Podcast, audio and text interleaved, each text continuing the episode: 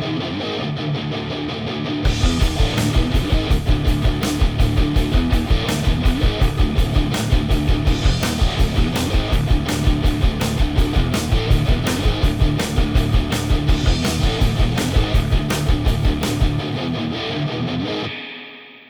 right, everyone. Here we are. Pantera, part two. Welcome to Cranked and Ranked, uh, the podcast you're listening to. You should know what this is because we did a part one of Pantera. Why would you be listening to part two? Why That's would out you start order. with two, man? Yeah. Fuck is wrong Yeah. with you? yeah. Although, although this this could end up being like the you know the Empire Strikes Back of Pantera episodes, where um, it's a much more interesting and ends on a really sad note. I, I- actually, it probably will. this will be the Empire Strikes Back of Pan- Pantera podcast ranking episodes called Cranked and Ranked. Um, anyway, um, welcome. Um, as usual, old head, me, him, Eddie Sparks. That's me. That was a pretty no nonsense intro right there. That was that was that was business. That was Um, But you know what? It makes sense because this is because we're talking about a pretty no nonsense band. Like they didn't fuck around. And, I mean, uh, apart from the apart from the home videos, but you know, those who work hard play hard. You're you're right. There was a lot of fucking around in all of those videos. Um, those like like I love watching all three of those, those home videos. I have all the all three of the VHSs, and they're just fucking fun as hell. But I so have to admit, I have to admit that the last one, the the three watch it go, like that one is so long it gets exhausting. Yeah. Where I'm just like, I don't want to be on tour with you guys anymore. This is like this is too much. I don't need to get to know every single crew member and some weird fucking gross thing they all do. I, I don't need that. Thank you. Um, but other, other than when that, was that one? Was that uh that was was that around Far Beyond Driven or uh Great Southern Trendkill? It's both. So, the- so- Oh. yeah, they because they didn't they didn't put out a home video around the time of Far Beyond Driven, and so once they got to Great Southern Trendkill, they did like a combo, which is why it's so Oh, long. shit. Like it's just all this footage that my, my favorite is is uh, vulgar videos. Um, Yeah. because that that's the one where they're like on tour with Skid Row and stuff like that, and uh and it's it's a to me it's that to me that's the perfect one because it's got all the debauchery and the craziness and everything, but it's not really long and it's Yeah. got you know some classic music videos in it too. Um, well, I guess they all three do, but um, we're not ranking those. Um, but if I didn't, my number one would be vulgar videos. Nice. So, um, or vulgar video, I think is just what it's called, without an S on the end. Some some big Pantera fan's gonna be like, "There's no S at the end of that title." there, there, there are. I've noticed that there are a few pretty big Pantera fans that kind of chimed in on our last episode. I do have to point out one um, because he's been a long time uh, listener slash viewer. Um, he goes by Integrity 101, and he always does pretty lengthy responses. And and the thing that I like about him is that even if it's something where he clearly doesn't agree with us on it, it's always very thoughtful and and I don't know, interesting what he has to say. It's not just like "fuck you, you're morons," and here's That's- why.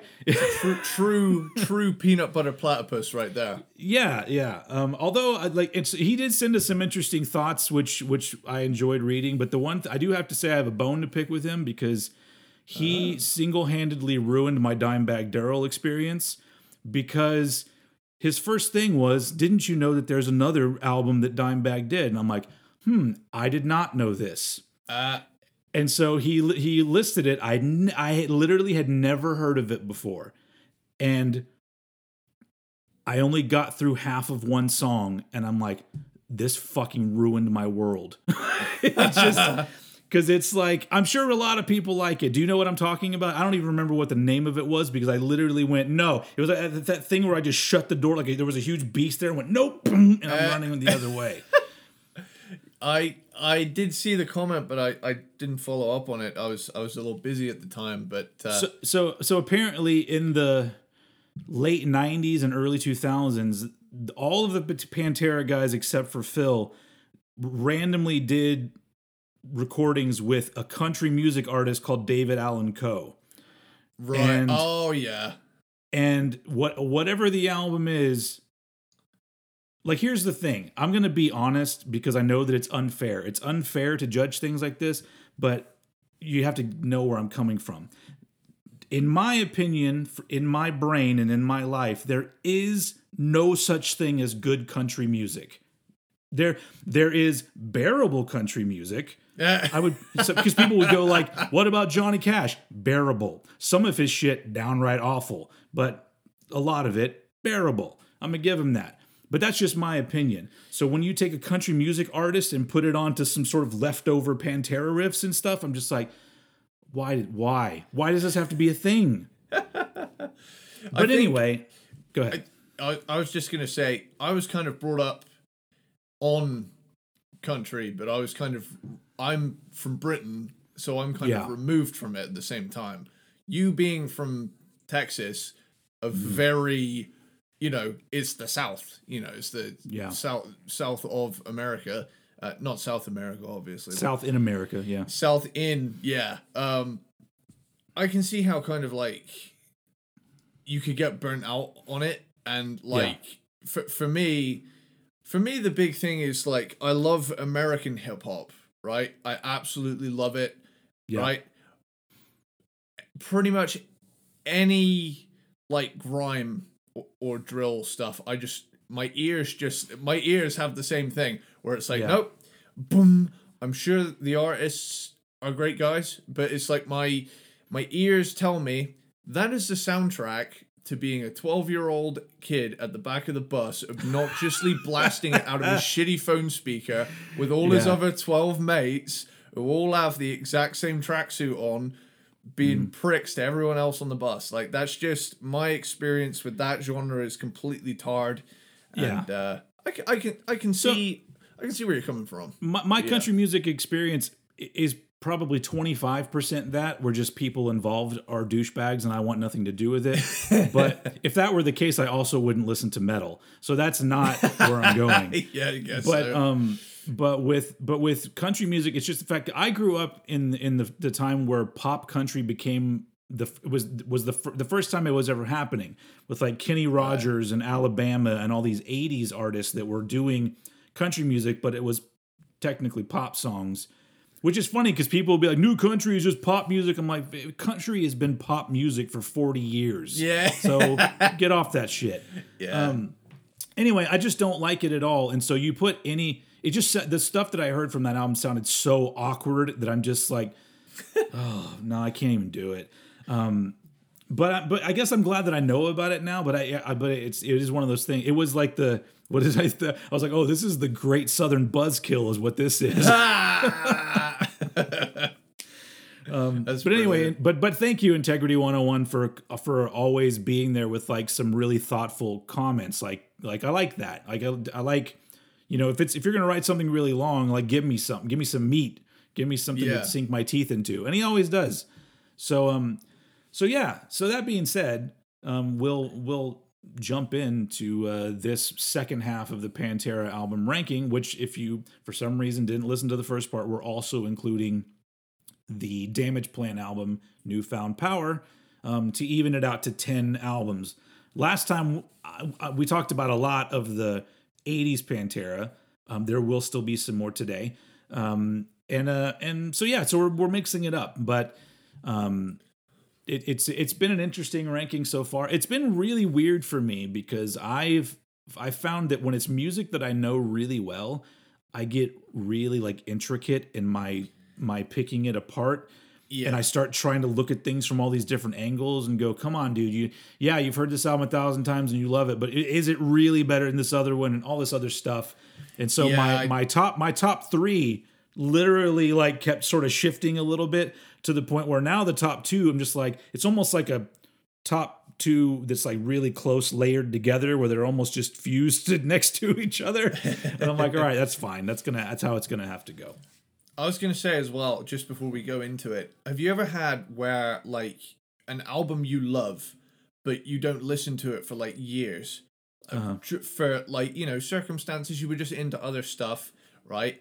And eventually you come back around to it, and you're like, ah, like eight years ago I blasted that nonstop, and you go back to it, and you get to like almost hear it for the first time again. Yeah. I had that a few times with this ranking, especially especially one one in particular where I was like, this is still as fucking awesome as the day I first heard it. So Yeah. yeah, yeah. there are there are some albums that I've done that with, and a lot of them, especially the shit that I was listening to late '90s, early 2000s. Um, I'll go back to that and go, "Oh, this was an album I listened to a whole bunch," and I'll listen to it and go, "Oh man, I was I must have been depressed or something was fucking wrong with me."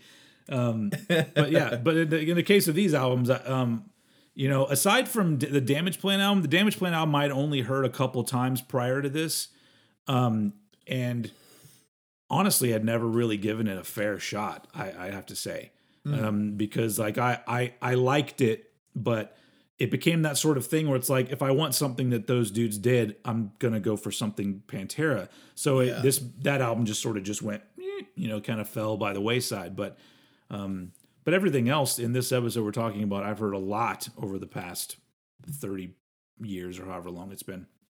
Um, so yeah, um, let's let's and that without further ado, let's just go ahead and jump right into it. Well, this is going to be our top five. So um, as usual, throwing it to Mr. Eddie Sparks for his number five Pantera album. Nice. So my number five Pantera album is I Am the Night. Oh man, this was my dead last album. Yep. I now here's the thing. He, this album to me is the most like 80s indulgent it got for Yeah. them. It's the And- best. It's the best Def Leppard Pantera album ever. Yeah. yeah, it's, it's crazy. Like, it, even down to the fact that um, I'm going to bring this up anyway. You get um, Hot and Heavy. What a killer opening song. Like, that is awesome. Hot and Heavy. Like, all of that. That is, oh, so good. But the thing that completes the whole sonic landscape for me on this album is the fact that Vinnie Paul, right, a guy known for his, you know, big, huge drums on his kit, you know, he's not a flashy player. He just hits them fucking hard and he plays fast, sometimes technical, but usually just really groovy parts, right? But this this motherfucker, it's it's the mid '80s. Fuck it. I'm gonna put these hexagonal sample pads on my kit instead and do the Oh. do do do do do do do do do do do do do shit. And I I don't care what anyone says. Yeah. That sound, those samples, they sound fucking cool. And I, that's why I have to agree. Like all of Yeah. that drum sound, like it, it wouldn't work with any music, you know. That you, but yeah, it is a drum sound that for some reason I hear it now and I go, "That's pretty cool, actually." in Yeah. a throwback kind of way. it's not trying to sound it, it's not like a bad sample of a drum it's a completely It's- different noise you know It's the it's the drum equivalent of in the '80s whenever there'd be punch sound effects and Yeah. people hitting the ground. It was always the same sound. yeah it was always the same sounds, and they were the most like. I was like, wait, how come all of those punches sound exactly the same in this huge fight that's happening? but it's just like it, even down it, now i know i've mentioned this actually recently in another episode but i was just saying it's so cool to like be listening to like a metal song only for like a Miami Vice Tom fill to just show up out of fucking nowhere. Like it's Yeah. just like Yeah. dun, dun, dun, dun, dun, dun, dun, dun, dun, dun, dun, dun, dun, dun, like okay. And it's the way they're panned as well. It's like, oh, hello. yeah, What are you doing here? But yeah, it I love it. Um I am the night, evil laugh, proggy evil riff, explosion samples, fuck yeah. Um yeah. on onward we we rock. Oi! Fucking love that. Uh, D star, G star, T star, T star, M. Daryl goes to the movies. Is this insane solo spot thing? It's really cool. Crazy good playing. I mean, had he just hit his twenties here? No, was he still no, a teenager? no. He, yeah, the you didn't. You, yeah, he was a teenager all through those first four albums. Because you got to remember, I think he was 16 on the first album, so he would have been 17 here. Shit. Damn, dude. Yeah. Like absolutely. Oh yeah, no, the dude ruled probably out of the womb. Yeah. you know. Just came out of the womb with a Dean ML. Yeah. His mother's like, "What the fuck? I had to pass this thing." It's just got like two big ass legs on it. Um, but yeah, oh, "Daughters of the Queen." It's a pretty cool track. Down below is just kick ass speed metal. Come on, eyes. Instant unconscious headbanging moment. That riff is fucking rad. I just caught myself. It wasn't even like a half, half like head bob. It was like a yeah. I like that. Um, but here's the thing, like there was like this rapid vocal evolution of Terry Glaze, Yeah. right? Yeah. Where it's like he doesn't sound very confident at all on uh Metal Magic. And then all of a sudden he sounds like Joe Elliott on Projects Yeah. in the Jungle. And now here he has moments where he sounds like Udo Dirkschneider from Accept with like that really gravelly ACDC on roids sort of You, thing. you you are right. He's kind he, he did move forward from the Joe Elliott thing on this one. Like it's it's not He's going It's almo- more of a this sort of thing. it, it's it's more leaning towards Rob Halford or, or that area Yeah. of vocals and not so much Joe Elliott. But yeah. It's so funny because then on the following album, Phil just sounded like an American Rob Halford. Yeah. I'm sure that's what they wanted though. They're they're writing this Yeah. music and that the vocals that was kind of like, well, this fits it. This fits what we're doing, you know. Yeah. So go for it. Man, Valhalla is like another super 80s speed metal song. Forever Tonight. I was in love with that song the moment the third bar had started, man. Holy shit. Um this album to me really indulges that, you know, shameless mid 80s badassery where it's like you'll get I'm so tired of like hearing people say, "Oh, um, '80s drum sounds need to fucking die because they sound stupid and dated." It's like, dude, everything sounds dated at some point. You know, if you listen to something from, you know, people have like super dead sounding drum samples to make stuff sound like it's from the '70s, and nobody complains about that. It's like there's no. or, or nowadays with su- with super overly compressed drums that don't even sound like drums. They just sound like clicky. Yeah. th- like like I constantly hear new metal, but not new metal, but new metal bands, and I swear to God, I almost feel like I want to like put together a thing where I do like an impression of, of modern metal, and it's Yeah. literally going to be me with a desk fan, and then I'm going to put a pencil into the fan and have it go, and then I'm going to go, ooh, ooh, ooh, ooh. and I'm like, that's literally it's because it's just clicking and growling. Sometimes you can't even make out the fucking guitar shit because it's produced so badly. But I mean, whatever. I've gotten so used to it. I've got to, you know, I got to, I have to. I've gotten to the point now where I have to resign myself to the fact that um, I'm just not a guy that likes new music. Um, I like some of it, but it seems like 98% of the time something new will come out and I'll go, this does absolutely nothing for me. And it's I just have to I just have to, it's that it's that point. Everybody reaches that point in their life and I think I've kind of gotten there a little bit. Yeah. But with that, you know, there's also like a shit ton of stuff that's, you know, I'm always very envious of people my age who are, you know, kind of with it and know what's happening.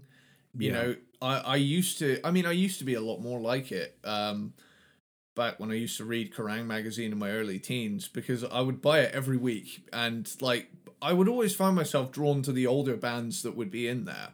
Um, because that was just my taste. But I did see things and hear things. If a, if an article caught my eye on a band I didn't really know about, but something outrageous had happened, I'd read it and I'd be like, oh wow. Um, but I don't know. I just I've forgotten how it feels to have kind of a finger on the pulse. I will say though, I've I've heard some stuff coming out, and it, there's a lot of really cool grungy stuff, like grunge meets metal stuff that's happening. And there's a playlist called "Smells Like Stream Spirit" on Spotify, and Yeah. I've, I've, I've, a few of the band members in the the band I'm in, like, were telling me He's in a band, ladies and gentlemen. You heard I'm it in- here I'm first. I'm in a band. I just got ten times hotter, didn't I? if that were even possible, come on, man. oh well, thank you. But yeah, it's um, I'm starting to hear a little bit of a grunge renaissance, and I am Well, one hundred percent behind it. I'd be I'd be down with it if, if something different happens with it and it's a different sound because there are some of those bands that I like, but then there's a lot of those bands too that like people are saying, oh, this is grunge, but it's literally just alternative rock. Like I'm like, Yeah. do you, get, you not get what the difference is there? But that's okay. It's whatever. Some of it's good, some of it's not. But I, the, I think that the, the frustrating thing is I actively look for new music every week. I go listen Yeah. to in the rock and metal sections on my streaming services. I go and listen to a little bit of all sorts of shit, and that's never going to end. I think I'm probably going to be. Uh, you know, you know, on my deathbed in the hospital, I'm still gonna be like, new music came out today. I just want to check and make sure if something's gonna do it for me. Nope, still doesn't. I tell you what, I, I'm gonna do a little little bit of a shout out here to to Oh, okay. uh you know a band I'd you know been recommended, and there's a band called Dark Sun, and Okay, uh, they have a song called Trapped in the Dark off of an off of an album called Spine, which came out. I wow, think- everything about that. So Like- the, the album title sounds very '90s. Spine. Yeah, it's it's killer stuff, man. And there's another one called uh, I think Dead Blonde Stars or something like that. And they've That they're a little more promising, but they're they're actually they've got a very Chris Cornell vibe to them, but yeah, Cool. I'll have to have to take a look at them, which is totally unrelated to what we're talking about. Not only Yeah, not only are we I- doing a Pantera episode, but we're also doing a glammy Pantera, or you know, glam-ish Pantera. Let's move. yeah, So it's all like, let's talk about grunge. you could you could argue like there's elements of Pantera's image that were kind of grungy at the, Uh, at yeah, the time. yeah, that's that's true. That's true. A lot of there was flannel involved. yeah. That's that. Their image is my image, basically. Yeah, uh, but yeah, I am the night. Really cool album. yeah. I I like it. Do do do do do do. Over to you. Bam. Um, yeah, let's, I'm gonna go all the way to the other end. My number five is the Damage Plan album, "Newfound Power" from 2004. Um, so I have a lot of gripes about this album, but I think it ended up here for me because I, you know, I listened to it again. I was like, this is pretty cool. And then when I went through and decided to do all the Pantera albums like in order, I- once again when I got to this, I went because you know I can. Last time I complained a lot about how I didn't really like um reinventing the steel. Well, I liked it, but I didn't.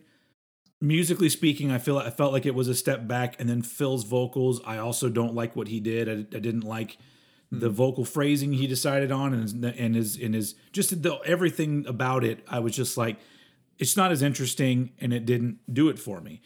Moving on to Newfound Power, a gripe that some people could have is that occasionally the vocalist uh, Patrick Lachman, sometimes he does sound like he's doing a bit of a Phil Anselmo impression. Yeah. Which those are the times I go.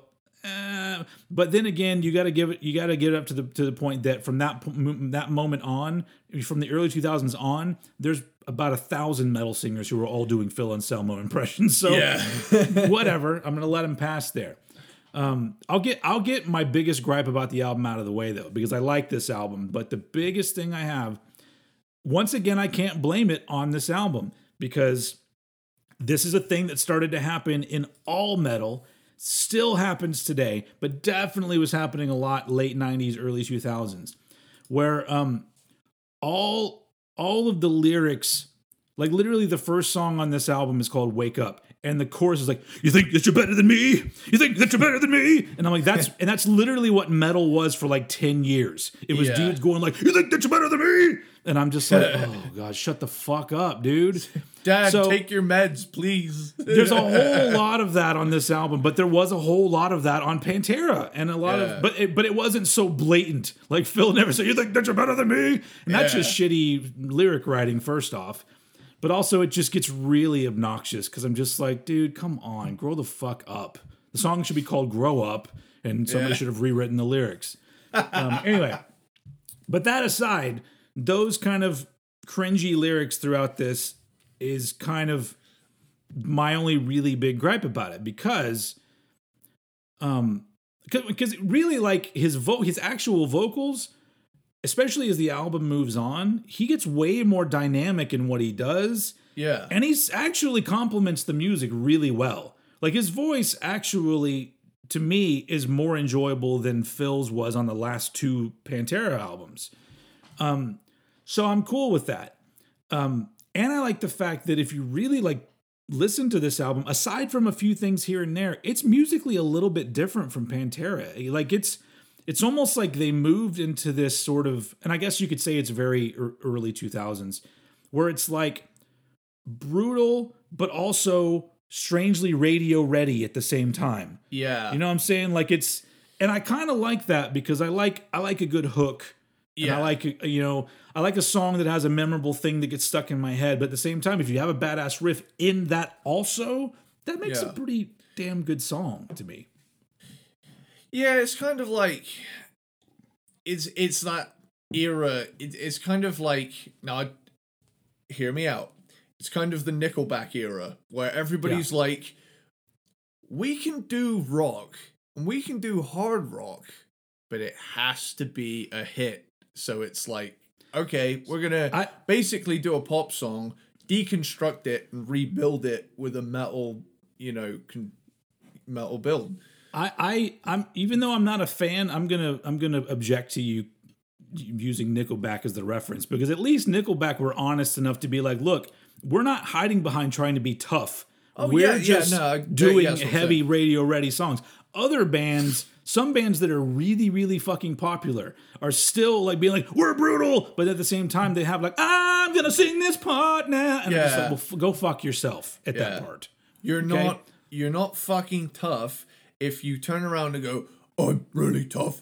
I'm really brutal. My girlfriend broke up with me. Like that was Man, now that now that you mentioned that, that's something that somebody should do, like like a complete 180. Instead of just having elements of metal yeah. and like emo, have it to where it completely transforms. Where one half of the song is literally about Satan, and then the yeah. the, the, cor- the chorus is literally like "You broke my heart," and like yeah. that's that needs to be done. That would be a fucking huge hit with the young people. and then eventually you'd find out that all of the band were sexual predators, and then they would break up. Because isn't that's what that's what's happening with all this music? What is it? Me- metalcore. Uh, yeah. any of those bands like it's almost like just just wait a little bit one of them yeah. is going to be a pedophile okay if if you had if you had the side fringe fbi is coming after you bro if you if you got up on stage with the swoop they're they're on to you that, Chuck I mean, that like, hard drive in the lake, dude. uh, there are some great bands in that. I'm not gonna I'm not gonna be oh, a yeah. dick, but seriously. Anyway, um, not all I don't bands. even know. Not, not, yeah, no, there were some good ones, right? Um, um, but yeah, back to newfound Power. Like it, so it does have a lot of that that early 2000s kind of stuff, but done way better because you mm. got you know you got the riff writing of Dimebag, which honestly, yeah. honestly, kind of, there there are amazing riffs on yeah. reinventing the steel, but something happens on Damage Plan where it's almost like he's not just relying on it being a riff. It'll just be a, a, a chord progression, and then the way it's played, I'm like, yeah. that's really great.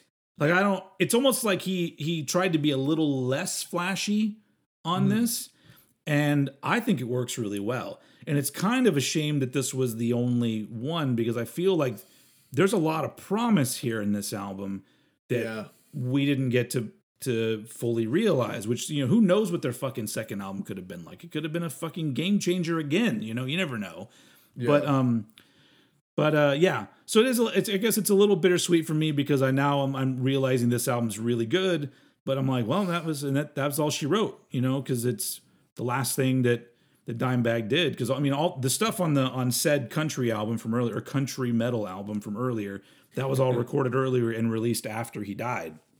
So who knows if he, he would have? I'm gonna I'm gonna pretend in my head that Dimebag would not have signed off on that. He would have been like, "Look, look, David Allan Coe, we had some laughs, but I was really drunk." Uh.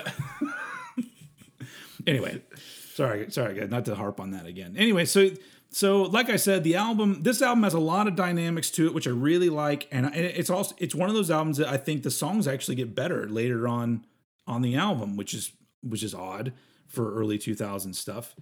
Um, and it's got a great energy. Um, but I but the reason I ended up putting this at number five is because I feel like it was a step back in a more interesting direction for what like the Abbott brothers were doing. Yeah. Um, So, um, yeah. Um, the, the only the only one thing I'm going to add to Damage Plan is it is even though it's not a double album, it is a contender for Slashed and Mashed because as I'm going through the album, I go, this is really fucking long. And if you took out like maybe five songs, this would be a fucking killer album. Like you could whittle it down to be a, an amazing record.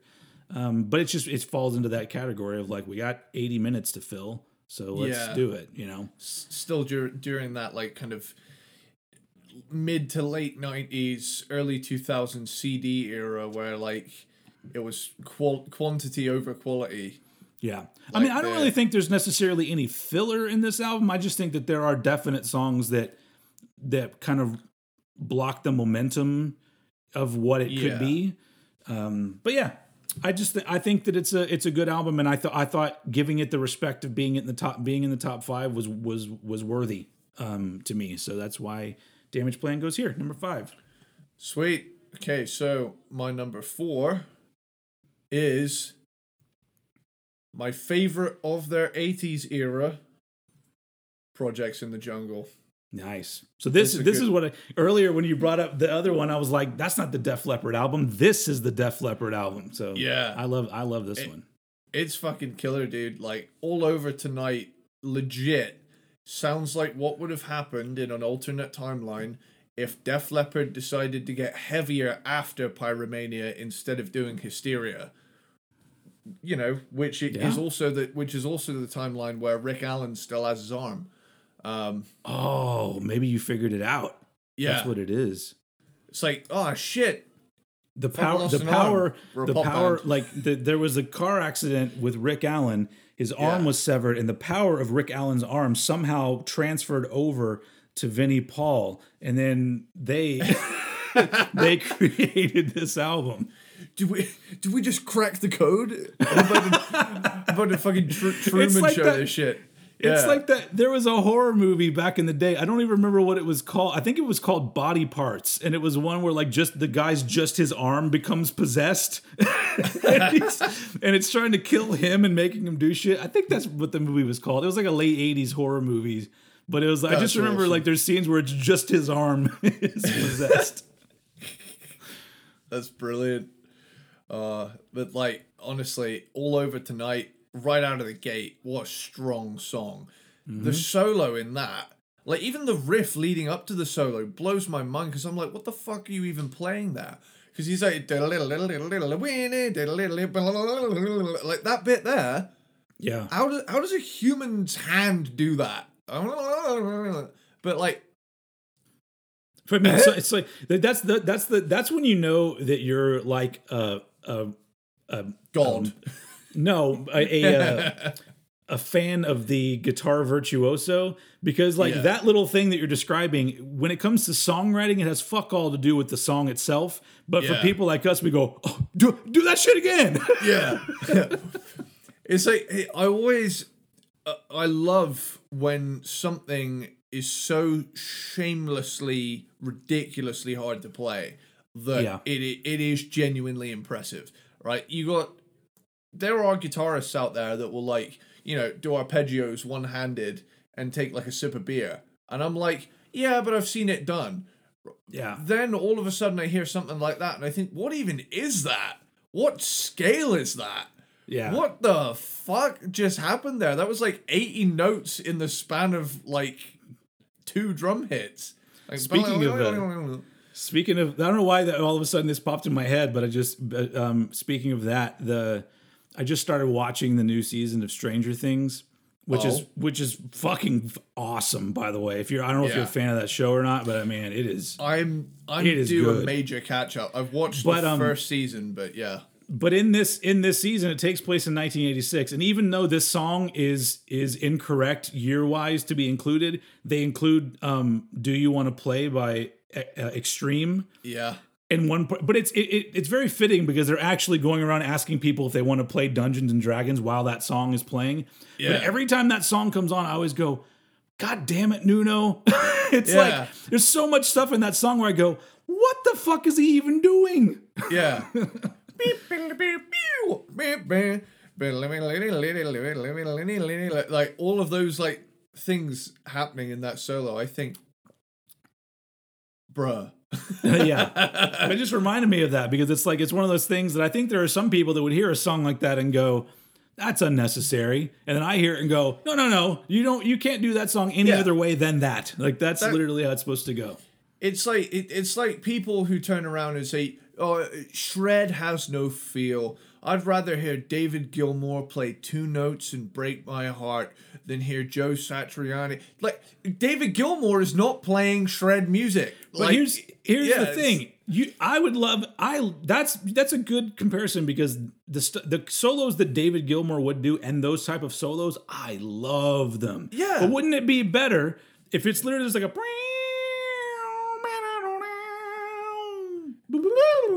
Yeah, I mean, that's that that was always my argument. I was I was like, right, listen to um like was oh which which Whitesnake solo is it that I always think of where it starts off like really soulful and then goes absolutely ripping. But Yeah. it escalates the song. It's like to turn around and say it has no feel, right? Is just wrong. It has a feel. It's just a an intense feeling. Yeah. I think that the, the problem is is that really great guitar players that do kind of shreddy stuff, they get fucked over by guitar players. While while I love him, um, Vinnie Vincent, where it's literally just I don't even know if he's even bothering to know what notes he's hitting. He's Yeah. just going. That's just- and it's like you I practice scales for 12 straight hours Yeah. every day of my teen years. his I those am- like the Vinnie Vincent yeah. Invasion albums. At times, certain songs are so exhausting. I'm just like, did he did that solo need? Because that is a good. That is one of those one of those times where I go, okay, that's unnecessary. Take a step back, dial it back just a little bit.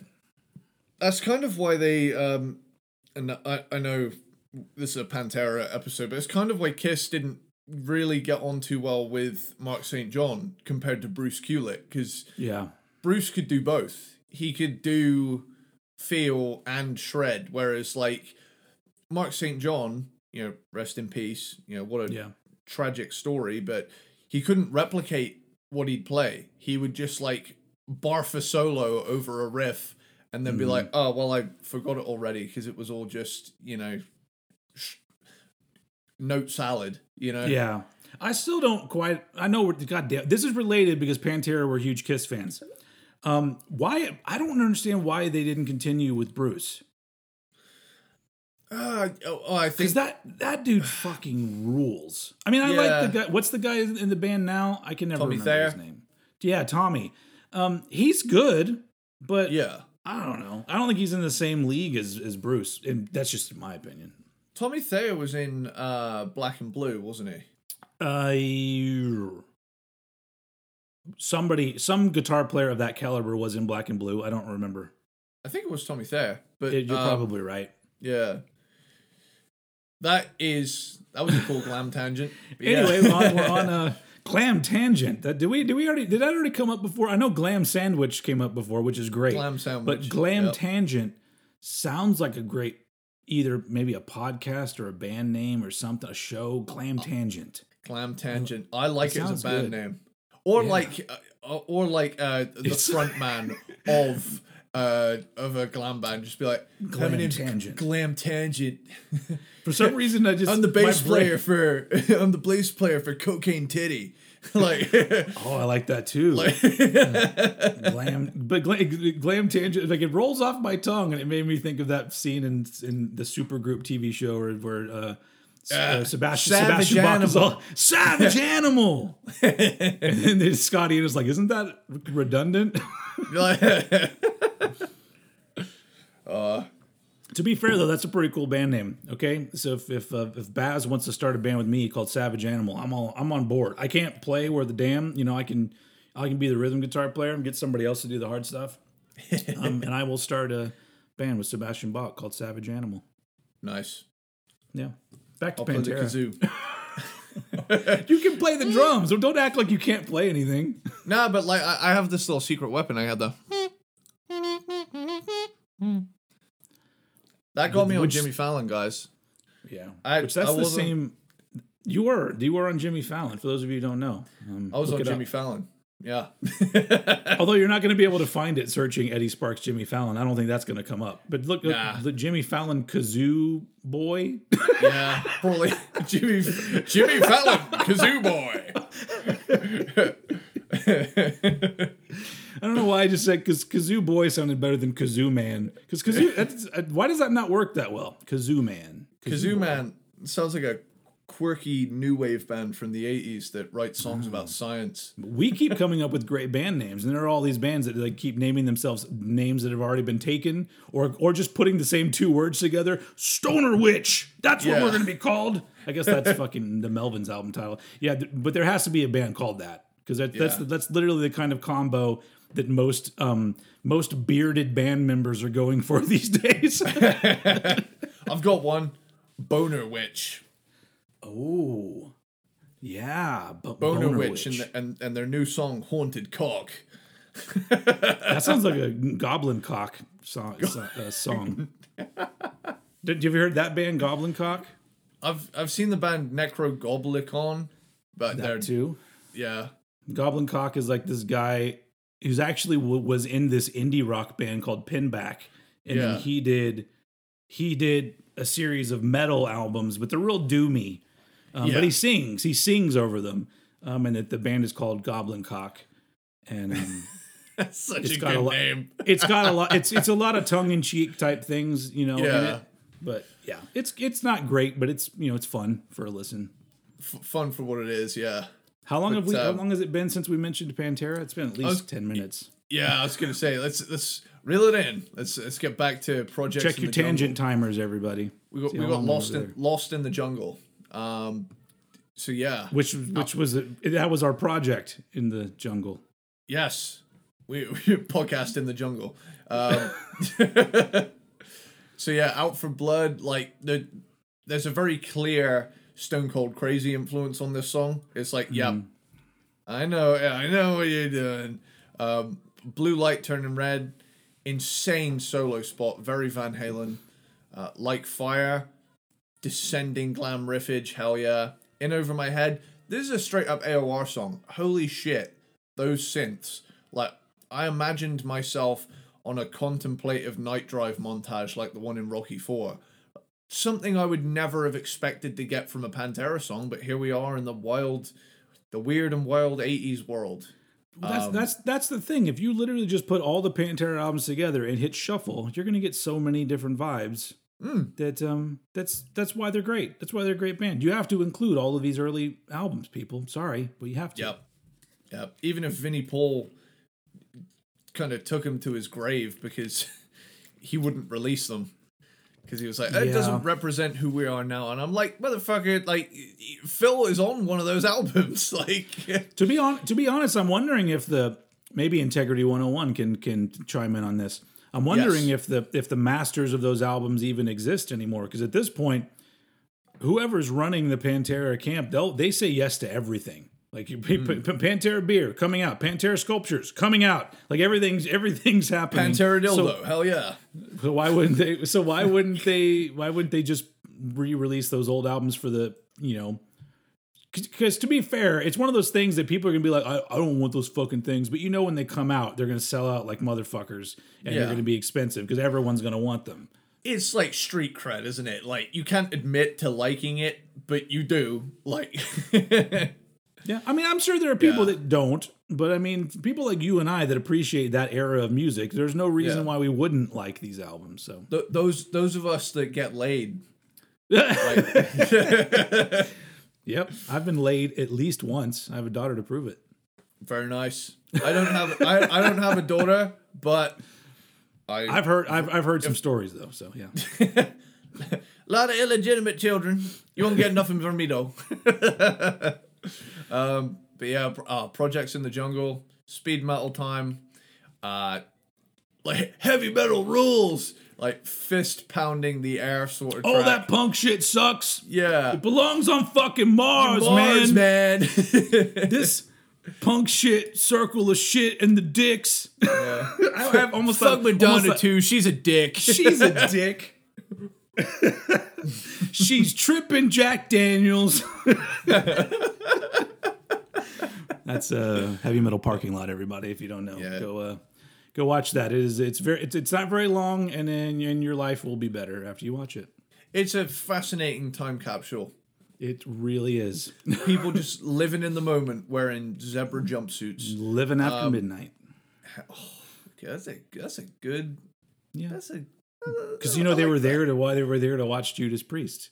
and Dokken Oh, and Dokken's, yeah. and Doc Dokken we're supporting.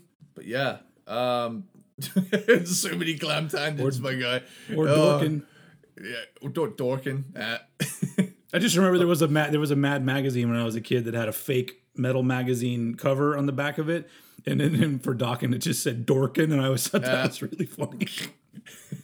oh, I love it. Uh, only a heartbeat away is uh, gorgeously 80s harmonized riffage. Killers is back in the speed zone. Taking my life. One last AOR kind of track to close out on. I love when they do that. Um, Yeah. It's just so different, but I, I, I can't help but love it. I love when a band who has an established style have things that are completely out of their wheelhouse, like Yeah. you would think, but they did it, and it's like, actually, this is really cool to hear this from you guys. But yeah, it's a major step up in quality from the debut, and to be honest, the ideal length for an album of this genre and type because it's 35 minutes of killer. Really, I mean, it has every type of 80s metal song, and they all fucking rule. Um, so yeah, pretty much. That's my favorite 80s one Cool. and I would well we- we're we're in the 90s zone from here on out right We we we are. Wait, what? Yeah, we are. You're right because it's because it, it, and it looks like we're we're not going to have the same top three, but we may have the same top something. I don't know. We'll, we'll have to see what happens. But my number this is four, right? My number four is uh, the Great Southern Trendkill from 1996. Cool Um, I, th- I think I've been pretty vocal. If, if if anyone's paid attention to my channel over the years, that this album um, isn't one of my favorites. Um, in fact, there to me, there's a there's a gap in quality between this album and the other three I'm going to talk about. That's pretty wide um, when you consider the quality of the albums. That doesn't mean that this is not a good a great album because it is at the time that it came out, so I was, I think I had already graduated high school or I was still in my senior year of high school when this came out. I don't really remember. But um, the one thing that I liked about it when it came out was that all these metal bands, for the most part, all seemed to like be getting soft, which I liked a lot of the music they were doing, but I was like, man, is everybody gonna do this? And then Yeah. Pantera answered the answers that fucking question, note number one on this album. I was like, oh no, never mind, never mind, never mind. They're they're still going full force. That being said, one of the downfalls of this album is the fact that some of it comes across as extreme for extremity's sake. And hmm. A- there's a lot of things on this album, especially when it comes to Phil Anselmo's vocals, that are literally just him trying to be extreme. And it doesn't do anything to serve the song because the more that I listen to this album over the years, the more that I will hear especially comparing it, listening to it right in a fucking row with all of their other stuff, you hear a riff and you go, "Oh, something really cool could go over here," but it's not. It's they're just more stuff over it. And I'm just like, okay. And I, I understand that that's what they were going for. It was like a statement of like we're going to be extreme. But honestly, if that was your statement, would you have put like two or three acoustic songs on the album too? No. So that goes out the window immediately. But um but that being said, musically speaking, Great Southern Trendkill amazing. Like it's it, it and my only problem with it is that it feels a little bit uneven because there are songs that are fucking totally badass. And then other songs I'm just like, ah, this is good. It's got good parts in it, but overall it's not anything that blows me away. And there's a lot of albums I felt that way back in the day, and a lot of them have grown on me. This one hasn't grown on me at all. If anything, um, especially when it comes to Phil's vocals, it's become more annoying to listen to this album because I'm just I'm so done with him on this album. Um, mostly because of all the double tracking and the repetitive vocals where why do you need the same word recorded four or five different times to play right after i'm just like get over your fucking self dude. And i know that like that you can look at the producer or engineer for that as well. They had to make that decision to do those things. But especially when at this point like i made reference to last time it becomes a thing with with uh somebody just seeming like they're angry, but they don't really know why they're angry. They're angry because somebody said something about them they don't like, or they're angry because they don't like the music scene now. And I, and it's just like it's so it's really empty angriness on you know starting about starting here, and I'm just like eh. And not all of it, but there's enough on there that it leads to that thing I was talking about, where it's just the shouty vocals. What are you mad about? I don't really know. Here's a list of things I could be angry about, so I'm going to pick one of those and write a song about it. Um, and so it's just it drags the album down. Not to harp on Phil, um, but I have to in this case because I feel like the album could have been way better. Um, so I don't even know where to go from there. I feel like I've already made I've already hit all these points. I wrote down notes and like I'm so I've I've been I've thought about this album so much for, you know, 25, 27 years, however long it's been, um, that I'm just like, all right, I kind of already know how I feel about it. Um, but yeah, the I I just feel like really it every time I listen to this album, I go, man, there's re- there's a lot of really good shit on here, but but when the album ends, I go, it really sounds like a band that needs a little bit of a break. Like maybe Yeah. they were going too hard at it. And now, and here's the thing: I know that there are people watching this right now or listening that this is their number one Pantera album. Could even be yours. I don't know, but but um. I, I have to go. I have to be completely honest when I go. I don't fucking understand that at all.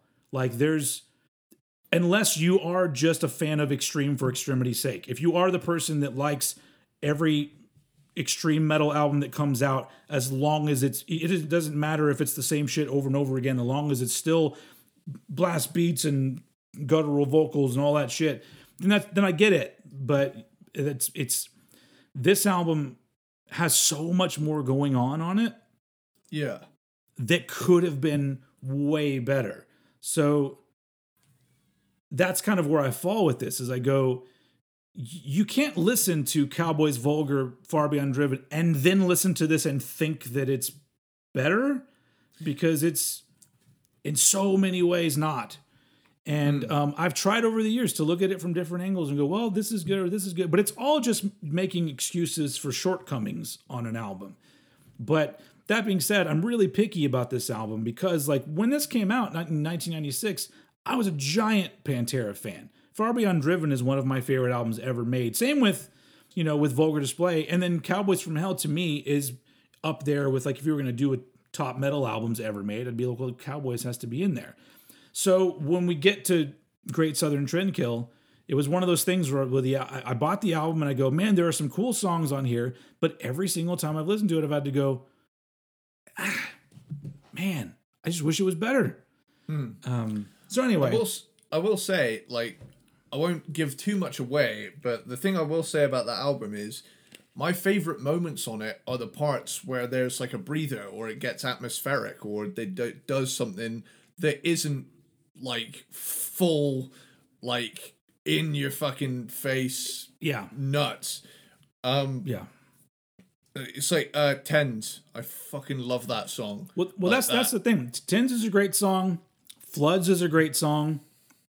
Um, but there's that there's that thing too where I, where people will be like, "Floods is my favorite Pantera song." I'm like, that's that's a little weird, but okay, because it's like because that's all that's that's literally the thing I said before about like, you know, I'm so I love Nirvana. My favorite Nirvana song is "The Man Who Sold the World."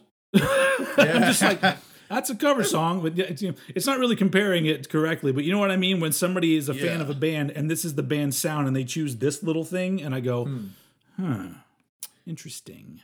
I have to confess, I have at one point in my life, particularly in a bit of a depressive slump, mainly during the pandemic, I literally found myself listening to, and, and this is mentally, if you want a picture of where I was at Uh-huh. mentally, I was not doing well at the end of 2020. And I found myself listening to an hour loop of the Floods outro of the guitar playing and the rain. And I was Yeah. just there like, this is my whole fucking vibe right now, man. I feel like shit. And I think Yeah. back to my I think back to that moment, I'm like, I've been Rocky Four in it since then, but my god, when I hear that, I, I think to myself, man, you were in a bad place. Fuck. like, Yeah. yeah. But that but that's cool shit. Like you're right. Like you're right. Like I'm not saying that those are bad songs because they're not. They're they're all great Yeah. songs. And this overall is an album that's way better than most metal bands' best album. And it's an album that I think Hmm. it, it just it just when it comes to Pantera, it's just a, a it, it's always been a bit of a disappointment. Um and a frustrating stacking it album next to to- listen to. Yeah, I think the, the thing is though you're stacking it next to an absolute game changing trilogy of albums. Yeah, yeah. Like- and honestly, like I think that if you know, you listen to how I talk about some albums, if this was an album that I didn't really care for, I wouldn't be talking this long about it. it would Yeah. be it would be me going, "Yeah, it didn't do anything for me. It's pretty good, got some cool guitar parts, moving on." You know, it's like Yeah. that would be it. But this is a thing where like, you know, it's it's it's it's a it's a meaningful album for me, but it's always been one that I've struggled with. Um so but you know, to each their own. If if if if if this is your favorite Pantera album, I mean, you're not you're not wrong because clearly it's your it's your uh, it's your prerogative and it's your and it's not and it's not o- overrated or underrated. Can we? I want to go on on. no- I know nobody's going to listen to this, but can we all agree? Just don't use the term overrated anymore because overrated literally just means you don't like it. Yeah. I'm pissed off that this is popular. You know? Yeah. because it's, It's like because like because it's like that because you it's always like towards something that clearly earned its popularity it's it's Hmm. it's you know it's never aimed aimed towards like some band that had a one hit and that was it it's always like you know acdc totally overrated i'm like well wh- why like like i can get not liking them but overrated like Yeah. that's just that's Like- literally just like the, the buzzword for i'm a douchebag and i want you to hear my opinion overrated there you go I yeah, I think as well there's a whole thing of like if there is something I will stand by and I use this as it's a perfect analogy. Do I think Metallica are overrated? No. But I think a lot of their peers are underrated. sure. I think, you know, there's but once think- again that's an opinion of you thinking something should be more popular than it is. Yeah. So that's but that's kind of what we do on here. It's like check this out though. This check this out too. Yeah. I'm, I- I'm more about i'm more pointing about at dave. the- yeah Dave, Da- I mean, yeah, Dave is Dave is one of those guys that people will call over or underrated, and I think that they're both wrong. But you know, it's it is what it is. But yeah, because so, I, so I, I'm I'm more about like like you know propping up the underdog. So I have I have less of a problem with underrated, just because it's usually used in a positive manner to Hmm. prop up something that you think doesn't get the respect that it deserves. Because there's never there's never there's never a douchebag element to underrated. There's nothing but douchebaggery ex- on included with overrated. yeah You know. So anyway, I don't know why. I, f- I think I, I see that so much now that it just bothers me, and I was like, I gotta talk about it at some point. But I just, it's just it's the it's gets stuck in my craw. Anyway, where are we? little pet little pet peeve yeah. Great Southern Trendkill was my number four, and it's um, just despite what you might think, I actually really do like that album. It's just the next three that I'm going to be talking about, like serious bangers, like you know, bl- blow the doors off type shit. So okay, i've i have pretty much been consistency consistently in the love zone this entire time there's not a pantera album i don't really like like, Yeah. I think there's ones that are significantly stronger, but on the flip side of that, it, it's a pretty hard to fuck with discography.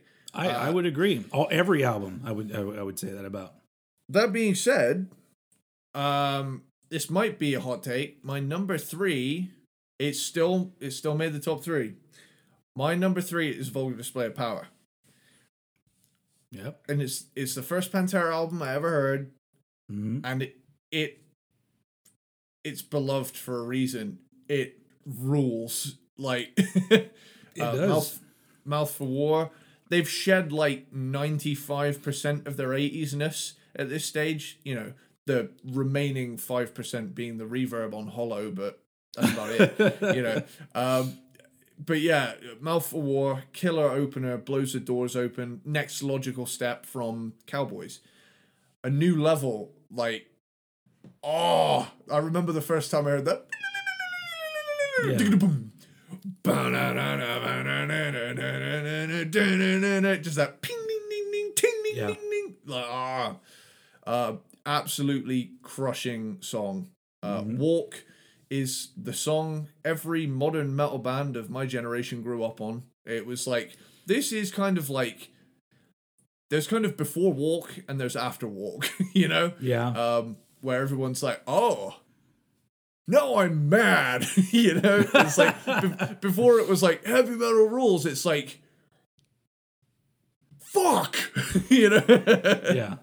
But um, yeah. Speaking of fucking hostile, thrash mode is a rallying cry for metalheads since the day it came out. See that, and uh, that's a that's a good example of like the the lyrics in fucking hostile. Like that's what I mean about like it's an angry song, but I read the lyrics and I go, I get this. I get it. So it's like it it it it works a lot more than I don't like popular music now. Yeah. You know.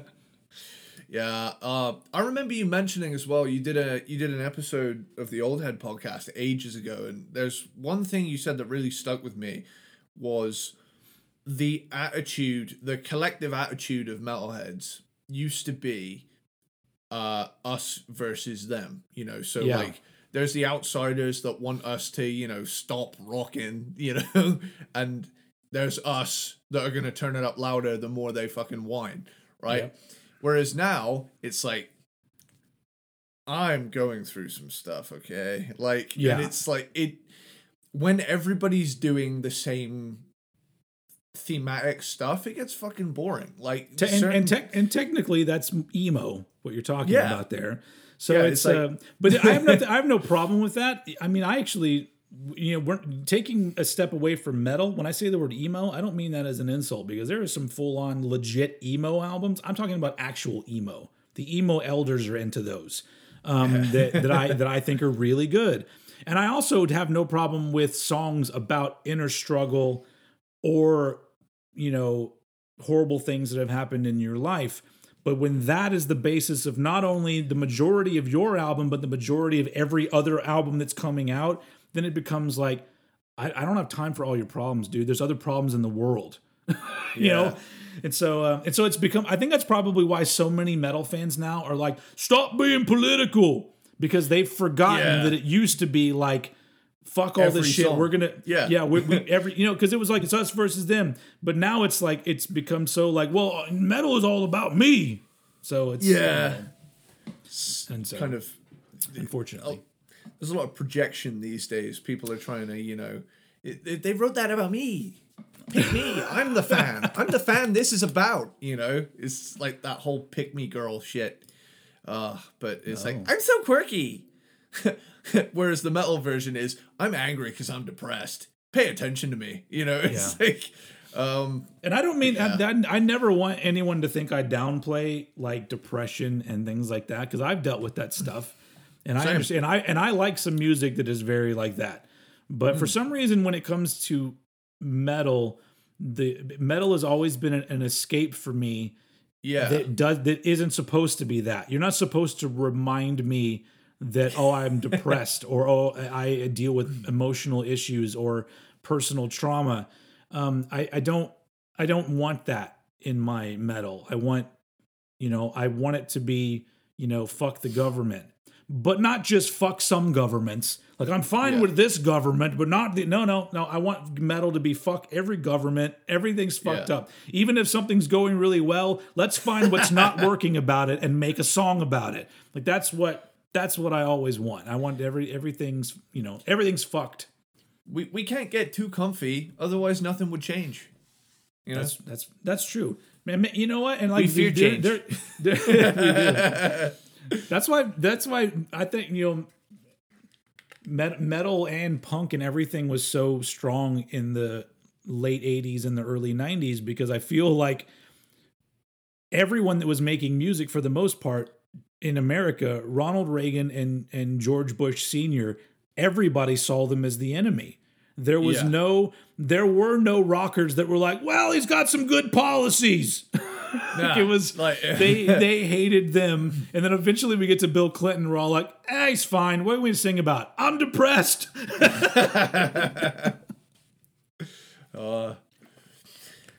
you, you can always guarantee as well there's going to be like there's always one there's always one comment in like episodes where we ever bring anything like this up there's always Yeah. going to be one guy where it's like actually Tr- Trump grabbing someone by the pussy she she she was kind of asking for it or something like that you know what are they what are these like Let me daft- talk to you about the all of the liberals that have grabbed pussies. yeah yeah We had we had one of those in the last episode. We had a dude. some that, of them um, eat babies like like stuff like that which is which is funny because like you know we, we you and you and I occasionally bring up you know brief mentions of social issues or or things like that, but neither one of us Misfits have one. ever.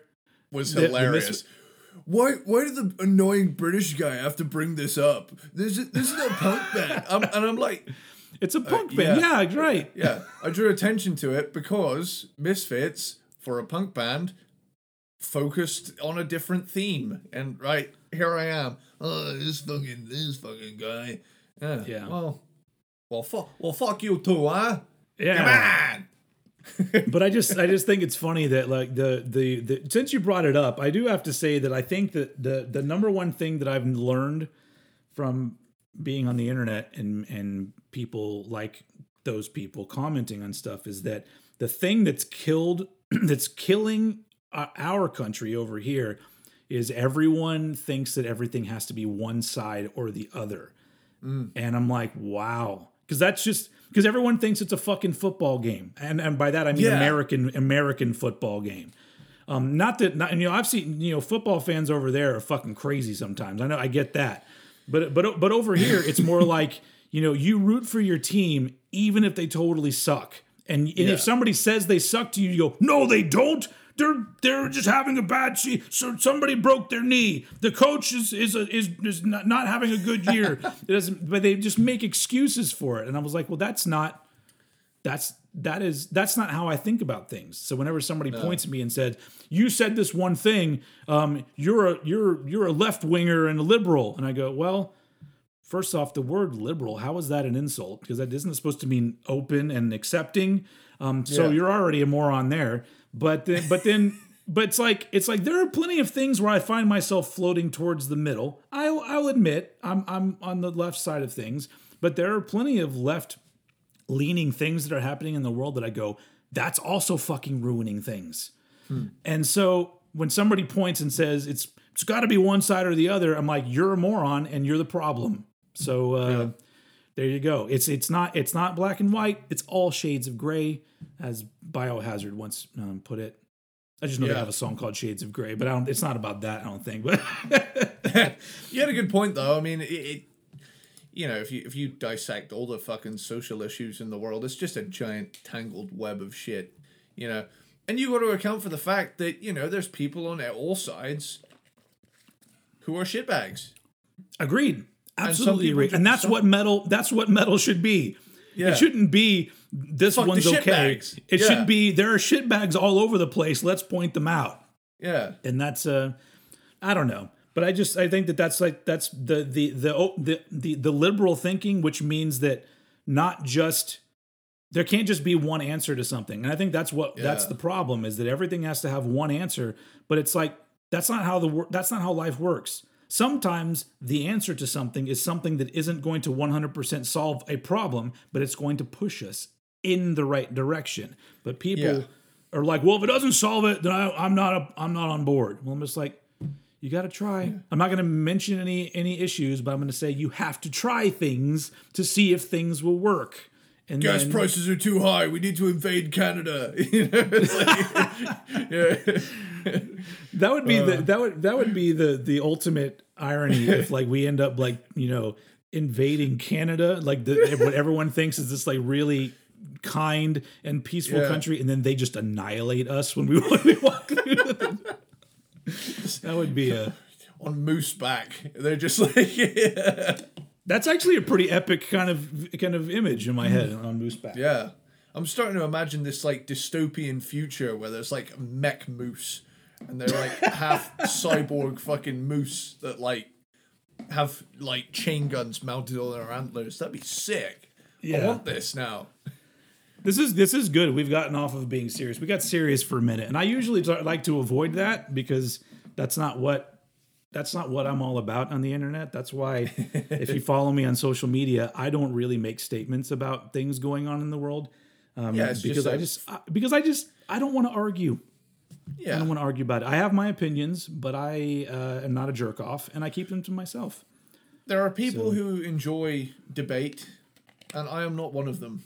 I I I am I'm just fine. like I'm fine with debate. I don't know if you've Yeah. seen what debate has become. yeah, yeah. I, I suppose it, it it's it's more. It, it depends on like it- you know I, I would happily have a debate with someone about like metal bands or something like that something Yeah. I feel qualified to talk about now if somebody came up to me and said oh we want you to debate you know this guy on the history of you know LGBT I'd be like I'm gonna be real I'm not educated enough I like everybody that is my statement yeah, you know you know there boom yeah. i don't i don't care who you fucking like straight up Got no that's that, that's that's the thing. One last thing, and we'll move on. uh, That is it. Is that I do I think that it's true. It's true that everybody's opinion matters, but most people have to realize that they don't have all the answers and they're not an expert. So, so it's just you know, I, including me. Like it's you know that's why that's why I don't say shit most of the time because I don't I don't have the answers, folks. I just well, well, I don't I don't Steve, Stephen, the facts don't care about your feelings. Uh, it's like Ben Shapiro. Fuck that. Yeah. See that. See that. that see that's what I'm vocal about. As per, a person like that, that's a douchebag, and I'm all about Yeah. getting rid of those people. Um, just like I don't know. I don't know why it. I love the fact that it's become the sort of thing where I, I now that I'm like a. a I don't know what would you. I'm not a public figure. What would you call me? An entertainer. I mean, I, I qualify as something because I'm on the internet and I talk a lot, but I'm not. I was gonna call you. A, I was gonna call you. A, I was gonna call you a VJ. You know, kind of, kind of give you a. Give you That a- sounds a- dirty. not not a, not a vagina. Just the uh was it the like MTV back in the day you would have like you yeah, know, VJ, video, VJ, yeah a video jockey. video jockey. But Yeah. I, but, I, th- but it. Go, go ahead. I was just gonna say, but it, I do just br- just bringing it back to what we were saying about like metal being angry about like stuff that's happened to you, rather than you know, it's kind of hard for me to take someone seriously when they are quite clearly a jock, but they're singing about being a nerd, and it's like Oh. this there's an authenticity problem here because Yeah. you you can't you can't come out here and convince me that you you know mr macho man randy savage looking motherfucker comes out and d- tells Oh me yeah. you know oh i was i was like so totally like fucking bullied in high school it's like motherfucker you were doing the bullying in high school Yeah. i don't believe that for a second like I'm sure, like you know, pe- people have shit in their lives, and I, you know, I'm, this is not me tarring anyone. Everybody the same brush, does. Yeah. But but it's like a jock approach to a um more of a kind of you know, if you want to compare it to the jock and the nerd, it's like a it's a jock singing about what a hard time they're having. Meanwhile, you know, they're banging all the cheerleaders. so Not not saying that jocks can't have a hard time, but this is what I'm talking about about Yeah. gray areas. So Yeah. if you're if you're a football player who who gets whatever woman he wants and your family is really rich, that doesn't mean that I'm going to look at you and go you don't have problems, but you have to understand that your problems are serious for you. but other people have it way harder than you and sometimes you just need to kind of keep your shit to yourself. So it's just it's just that sort of thing. It's just realize that there's levels to everything but um but the point i was trying to make is that like i'm out here talking and i'm all i look around the internet and i go man if i just acted like an asshole all the time I'd be making so much money on the internet right now. Because those are the people that make the money. Yeah. People that talk about shit that they don't know what they're talking about and make completely false statements. And then later on, people will call them out and go, You said this. And they'll be like, No, I didn't. And nobody Yeah. cares. Nobody cares Yeah. that they just lie and make shit up and act like an asshole. And I'm like, Wow, that's all I would have to do. And then I could be Yeah. rich and famous doing this. You just got to be an asshole grifter, and you make a shit ton of money.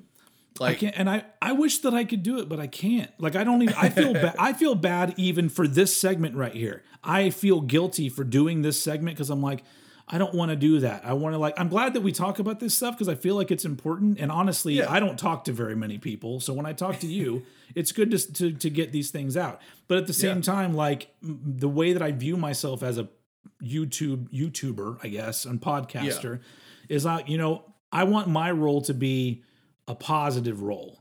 Even though there's so much negativity in the world, I want people to be able to come to my shit and go, you know what? I'm going to go there, and I know that for, for the most part, he's going to try try to have a good time and hope everybody else is also having a good time.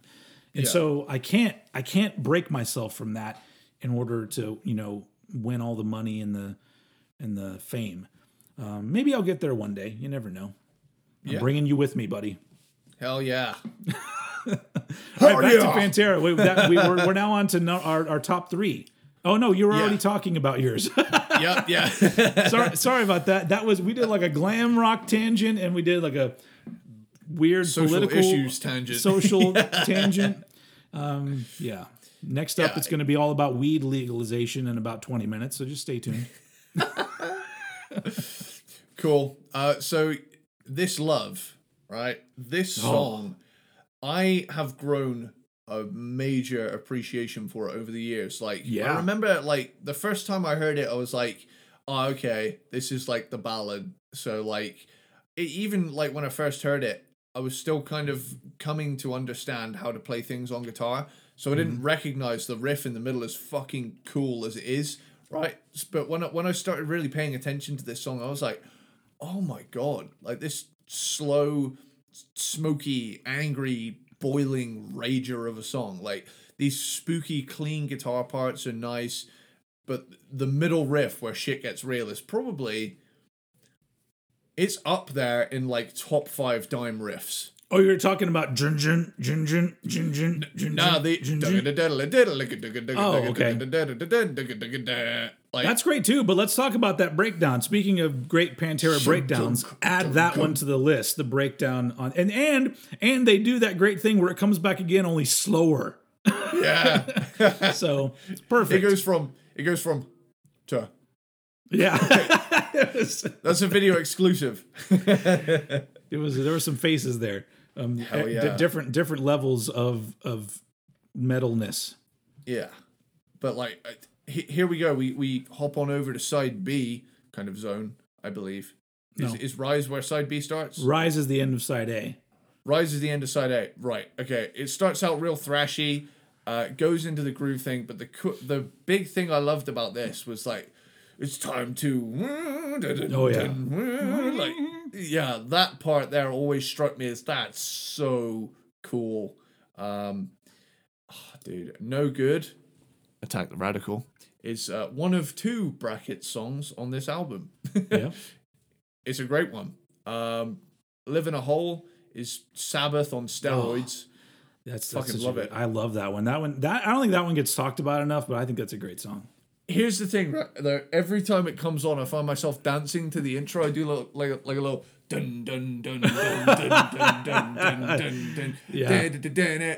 Wee, doo, doo, doo, doo, doo, Yep. doo, doo, doo. Like I can't First- not. Do, do that. Do that again. No, wait, never mind. It's not going to work on the video because the way I'm looking at you right now, you're underneath me, and for a second there, it looked like my head was your head. Not, sorry, folks. It's not going to work that way at home. It's we're next week. I've to got an old head. uh, but yeah, it, it's it's a great it's a great fucking song. Um, yeah, yeah. Regular People, Conceit. The other of the two bracket songs on this album is a cool one. Um, oh man, By Demons Be Driven is just grooving, pounding Yeah. badassery. And I remember there was one time. Now, now here's me, like, my douchey quality. I have like one douche quality, and that is obnoxiously blasting music with the windows down in my car. That is like my one big fuck you to society because I'm like, who's gonna stop me, huh? Who's gonna fucking stop me? The, the So- real question is when you're parking, do you turn the music down? Because a little bit. yeah, I do a little bit. I'm like, okay, I'm going backwards. I need to think. but No, I'm Um, like, like that shit's up to where it's like blasting, and then once I once I get to my street and I have to park, that shit goes down to like five. I'm just like it's Yeah. like with you know five out of like a hundred. It's like literally just like, I'm like look, I have to park. Okay, Nah, I I'm that you know stereotypical uh 80s guy from the from the drug PSA you get an after school special that shows up and I'm like, hey, I'm going to Twisted Chains concert tonight. Do you want to get in the back of my van and do fucking heroin? Like you open up your door and it's just smoke Yeah. billowing out of your car when you get out of it. it's so funny like like so one time i pulled up outside of my girlfriend's house and um you know at the time she lived in like the kind of uni town where i was and i remember i drove down the road and she said you know i could hear you from like the very top of the hill and i was like i know That's a, that's a compliment right there. yeah, but I was just like driving down through shittiest car ever. Like I had a crap fucking Vauxhall Corsa, which is a you know stereotypical. Wow, this guy doesn't have a lot of money. like That's a at the that's a that's a car. that's a that's a very not American car because I I'm like I don't even know if I've heard that name before. Yeah. It's it's uh, it it it doesn't. It doesn't bode well with my image. I, I will. I'll say that. It, like it, it's stereotypical for being a bit of a, bit of a nonce mobile as well. Like you, you know, uh, anyone who drives a Corsa, FBI. like so, I was like, oh, for Christ's sake! But you know, it, it's it's just kind of a running gag. I I didn't have the side fringe, so I'm not scared. I'm not scared. Yeah, It's a little callback to the joke we made earlier. yeah, Um, yep. But um, Rewi- if you with- rewind it, if you want to watch it again, yeah, yeah. I don't know where it was. but yeah, I, I remember pulling up outside it, and all of uh, all of Amy's friends were like, "This fucking guy," but I was just there like, "By demons, be driven." So so good. Hell yeah. Um, but Hollow is the closer, and Mm-hmm. oh, that's a good name for like a. That sounds like an Alice in Chains title. I mean, obviously it's called Hollow, but I was thinking Hollow. But I forgot what I fucking said. Someone make a timestamp so I can The find it Closer? again. Hollow the closer. That sounded like a cool title, but yeah, it's a contender for the beefiest power ballad of all time. Like, cause it it does go from like power ballad to holy shit, yeah. damn, dude. This one, that one's a, that one's a little more like um, when it comes to ballad, like what Metallica were doing in the '80s, where it was like it would be soft and then it would get heavy later on in the song. Where- whereas, like, whereas- Whereas this lo- this love is a very unique song to me because it's at the time I'm like I don't think I had heard a song like that where it, where it is so mellow, and then in the chorus becomes fucking heavy as fuck. You get this love first, Yeah. child. But yeah, I I love vulgar display of power, Yep. um, and it is my third favorite Pantera album. Sweet. Um, for my third favorite Pantera album, I think I probably threw a lot of people for a loop here because you probably expect this to be higher. But like I said, I got real picky. I got very picky with looking at things from different angles and trying to figure out where everything should go. Um, I take my job very seriously. I don't get paid very much for it, but here's what happened. uh, my number three is Far Beyond Driven from 1994, which is, I could easily say it's my favorite Pantera album. Um, a lot of it is real personal.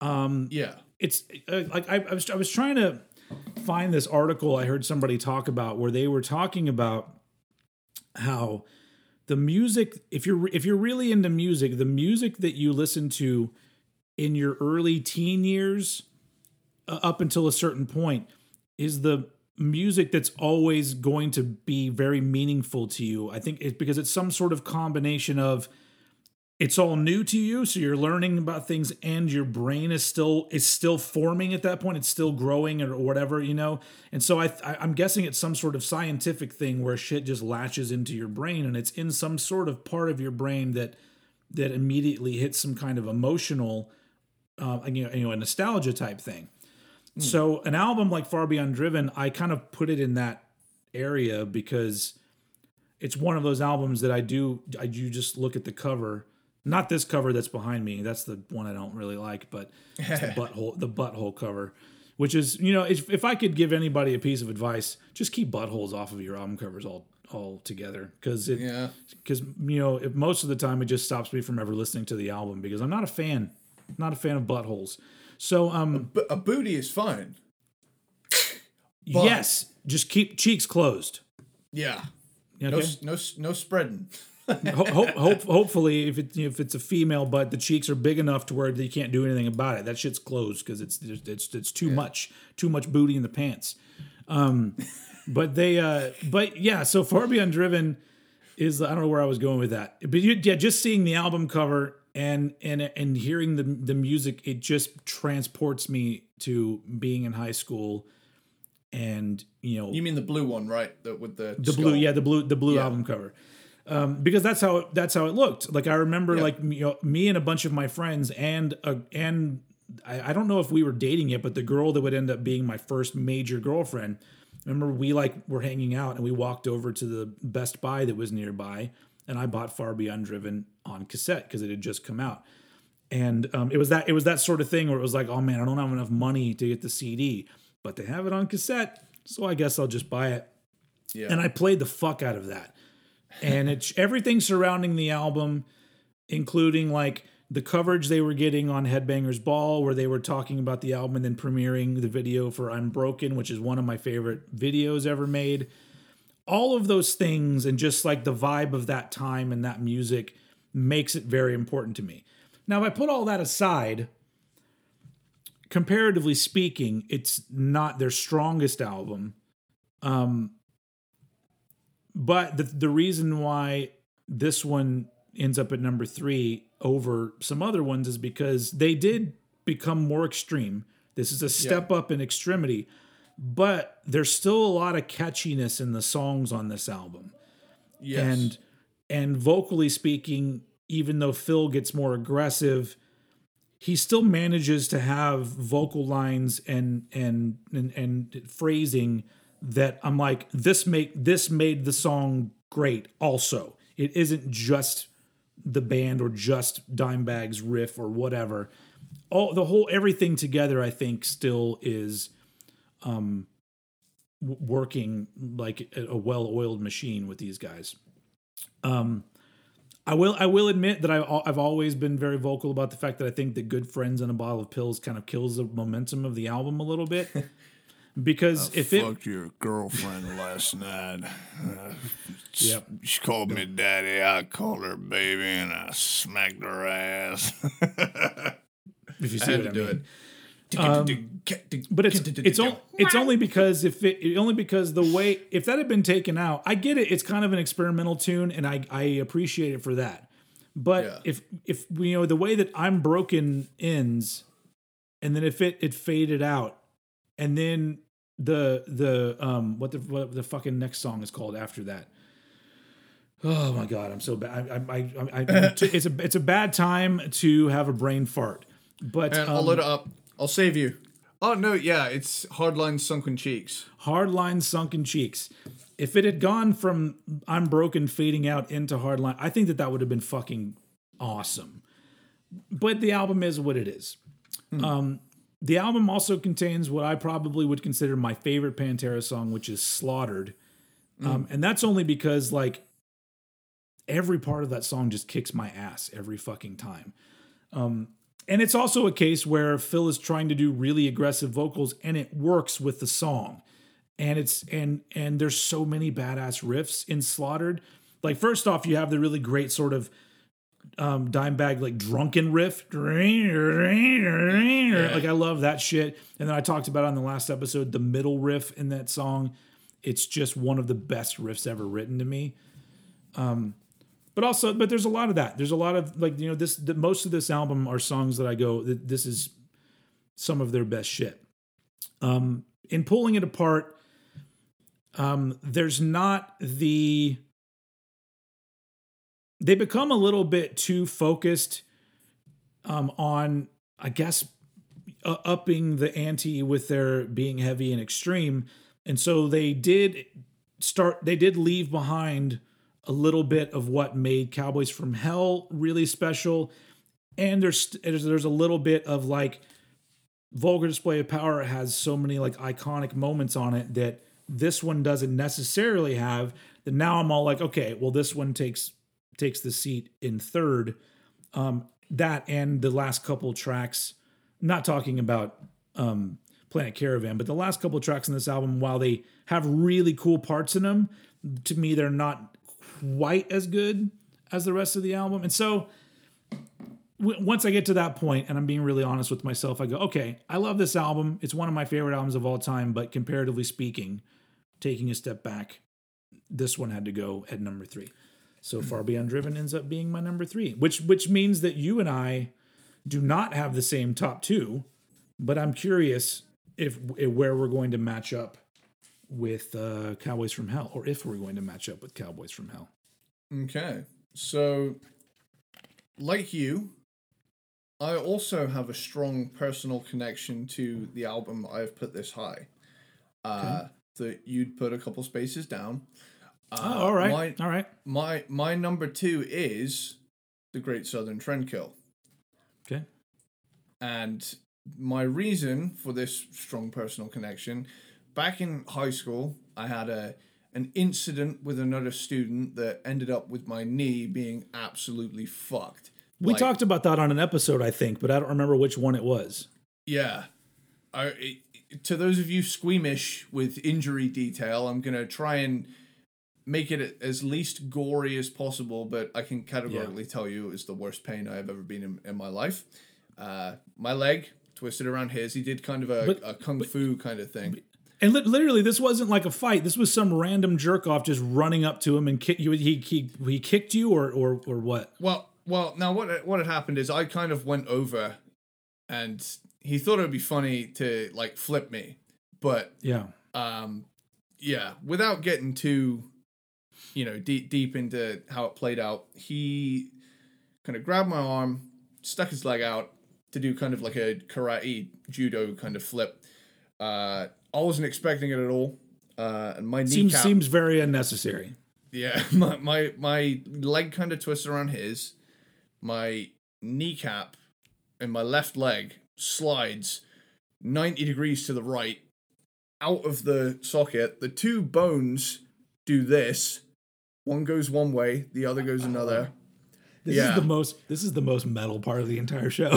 yeah yeah because this is this is fucking insane like because I, I he flips me i land you could you could pa- you could pause that when I'm when wincing from you telling the story, and they'll be like, he's probably listening to a really sick riff right now. it's gonna be a meme template for sure. uh, but like, uh, anyway, I land with my full body's weight on the kneecap, uh, Oh, and I I land. Said impact at the time, the kneecap is dislocated, which is painful enough. Yeah. The kneecap has fractured in half down the middle.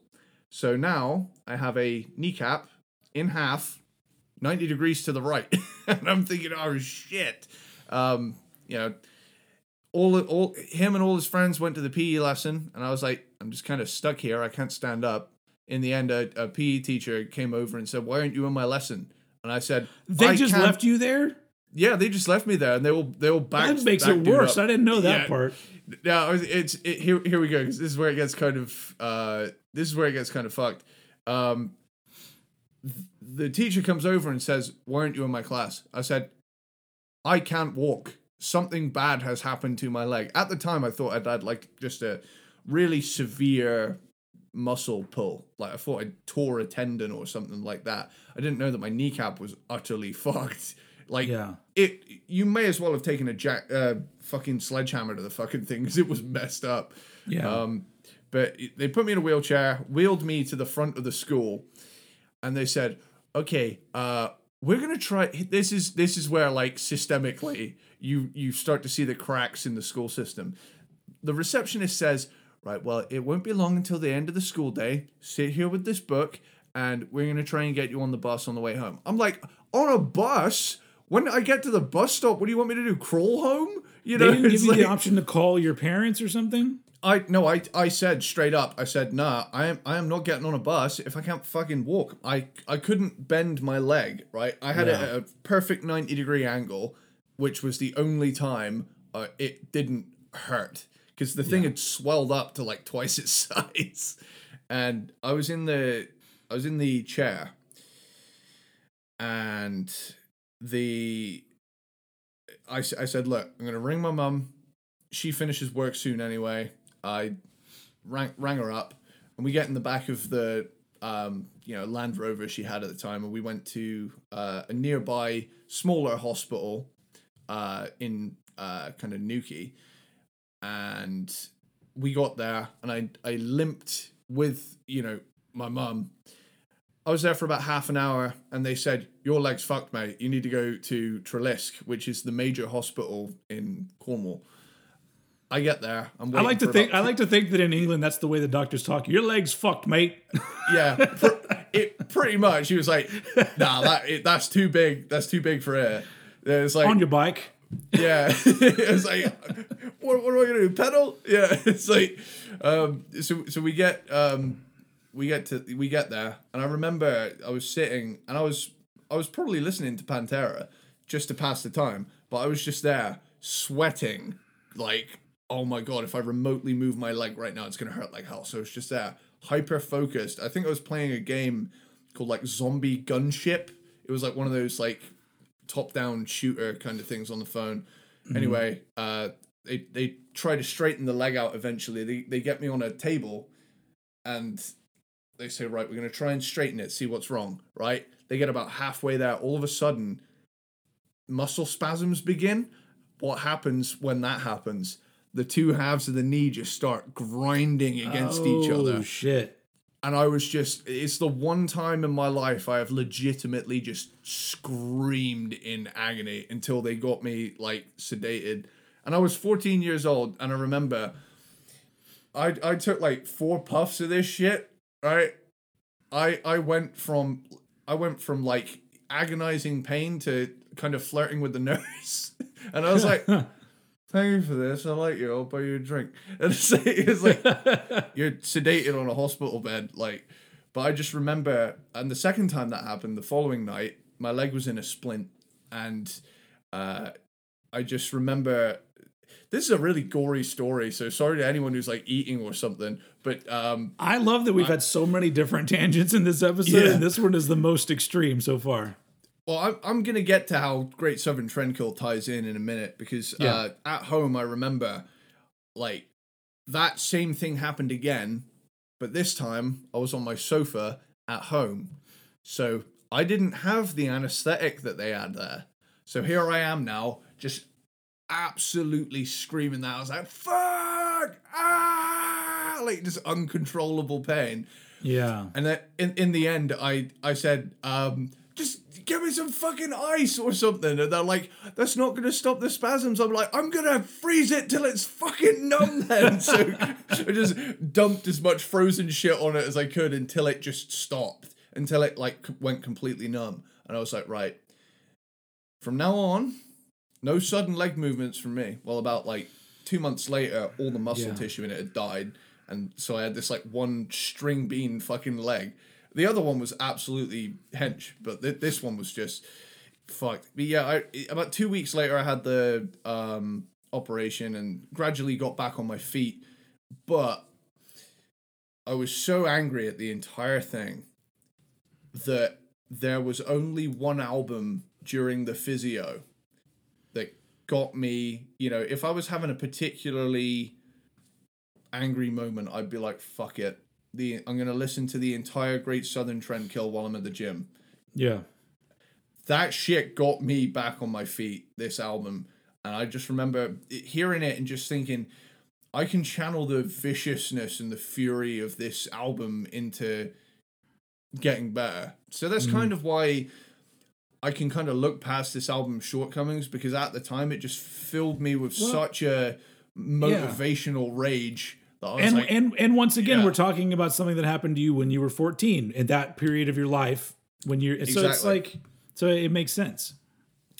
um, I was I was 14 when when uh, Far Beyond Driven came out. So what was I? Yeah. Something like that. Something like that. yeah, it's I was It- six, it I got was- me through a I was lot. 16. I was 16. Jesus. Okay. damn, dude, you're old. I know. I know. I know. I'm jealous though, so That's why that's, that's why I call my channel Old Head. You didn't know that? yeah, yeah. No, I thought you were young. I, I, I'm young balls. you remember that? Young balls. yeah, you remember that? That's my rap name. Yep. Young yep. Bulls. Uh, but yeah. Um, so the Great Southern Trendkill, they upped the insanity. How they made an even more abrasive opener than Strength Beyond Strength is beyond me, but they did it. Um, War Nerve is a badass song. Absolute That's a great one. I love that one. Um, and I gotta, I gotta just quickly jump back to the Great Southern Trendkill. The the opening part isn't what gets me. It's the. Uh, Oh, yeah, I love that part. That That is, yeah. That's the best part of that whole song to me. my favorite part is like right at the end of the solo where it like gets really slow and fades out. Oh, yeah. Like Mm-hmm. there are some really tasty moments on this album. War Yeah. Like I say, um, Drag the Waters, the first single from this album, kicks ass. Um, Tens, I love the vibe of Tens. This whole song, this is an underrated song, I would say. You know, Mhm. um, but I the, the I remember seeing like I, I was with um again with my band members. I'm in a band called Sage, by the way. It's a little, little shameless plug there. Um, but yeah, the fucking part at the start where he's like, um, "My skin is cold, transfusing with Yeah. somebody." Morosano, like that part gets me every time. Um, Thirteen Steps to Nowhere, the kind of tribal esque drumming with that groovy ass guitar work is so good.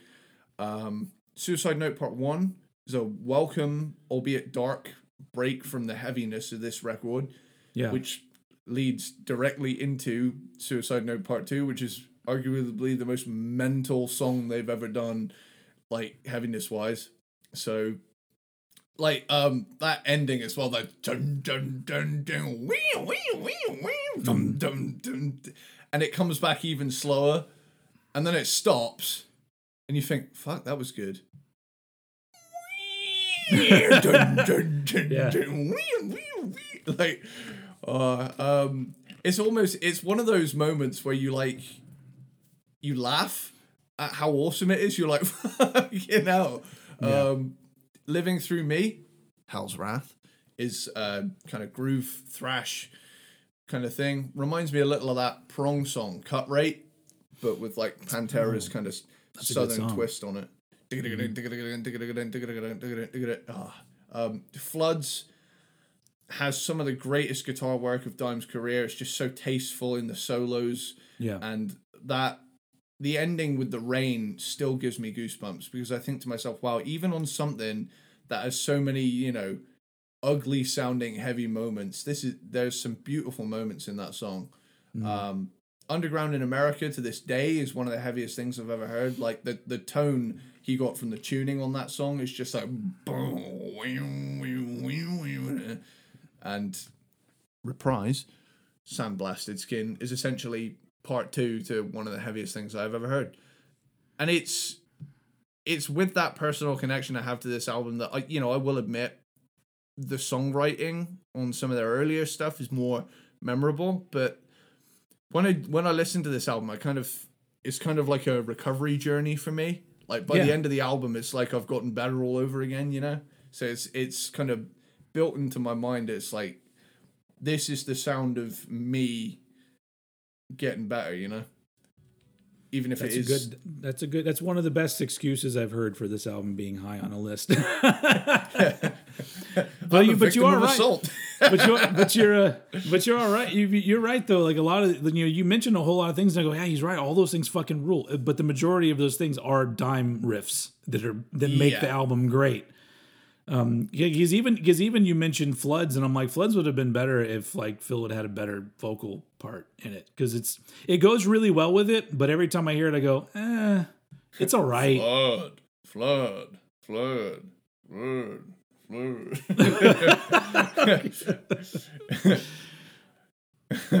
but yeah, it, it, it's it's a great it's a great album, especially if you had someone fuck your knee up.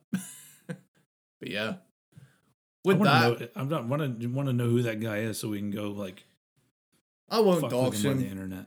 It's it's in the past. Uh, Yeah, get all the know, get all the peanut butter platypuses to go and like it. operation. yeah. we no, we get nah. It's okay. I, I forgive you,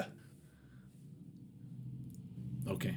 e- even though right. it hurt like hell. it's very that's very that's very mature of you. Um all right, my number two. So we we literally have completely different lists. My number two is Cowboys from Hell from 1990, and I made I made a uh, reference earlier to how um this album and what my number one is, which now you know clearly it's Vulgar Display of Power, are so close together. They're like they're, they're they might as well be glued together.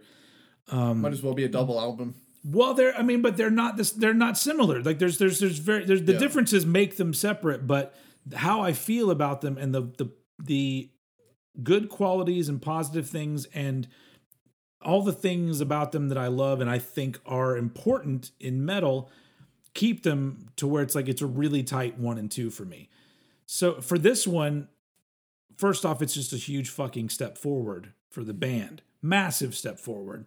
We talked about it on the last one where it's like that was a point that Integrity 101 brought up um, that a lot of the songs on power metal were songs that they had kind of already written before Phil had come on board, and that album was 1988. So you really think about it, they had several years of probably fucking around with new stuff, and Yeah. all it all it takes is one song to like create a vibe and go, that's good. Let's do more of those things.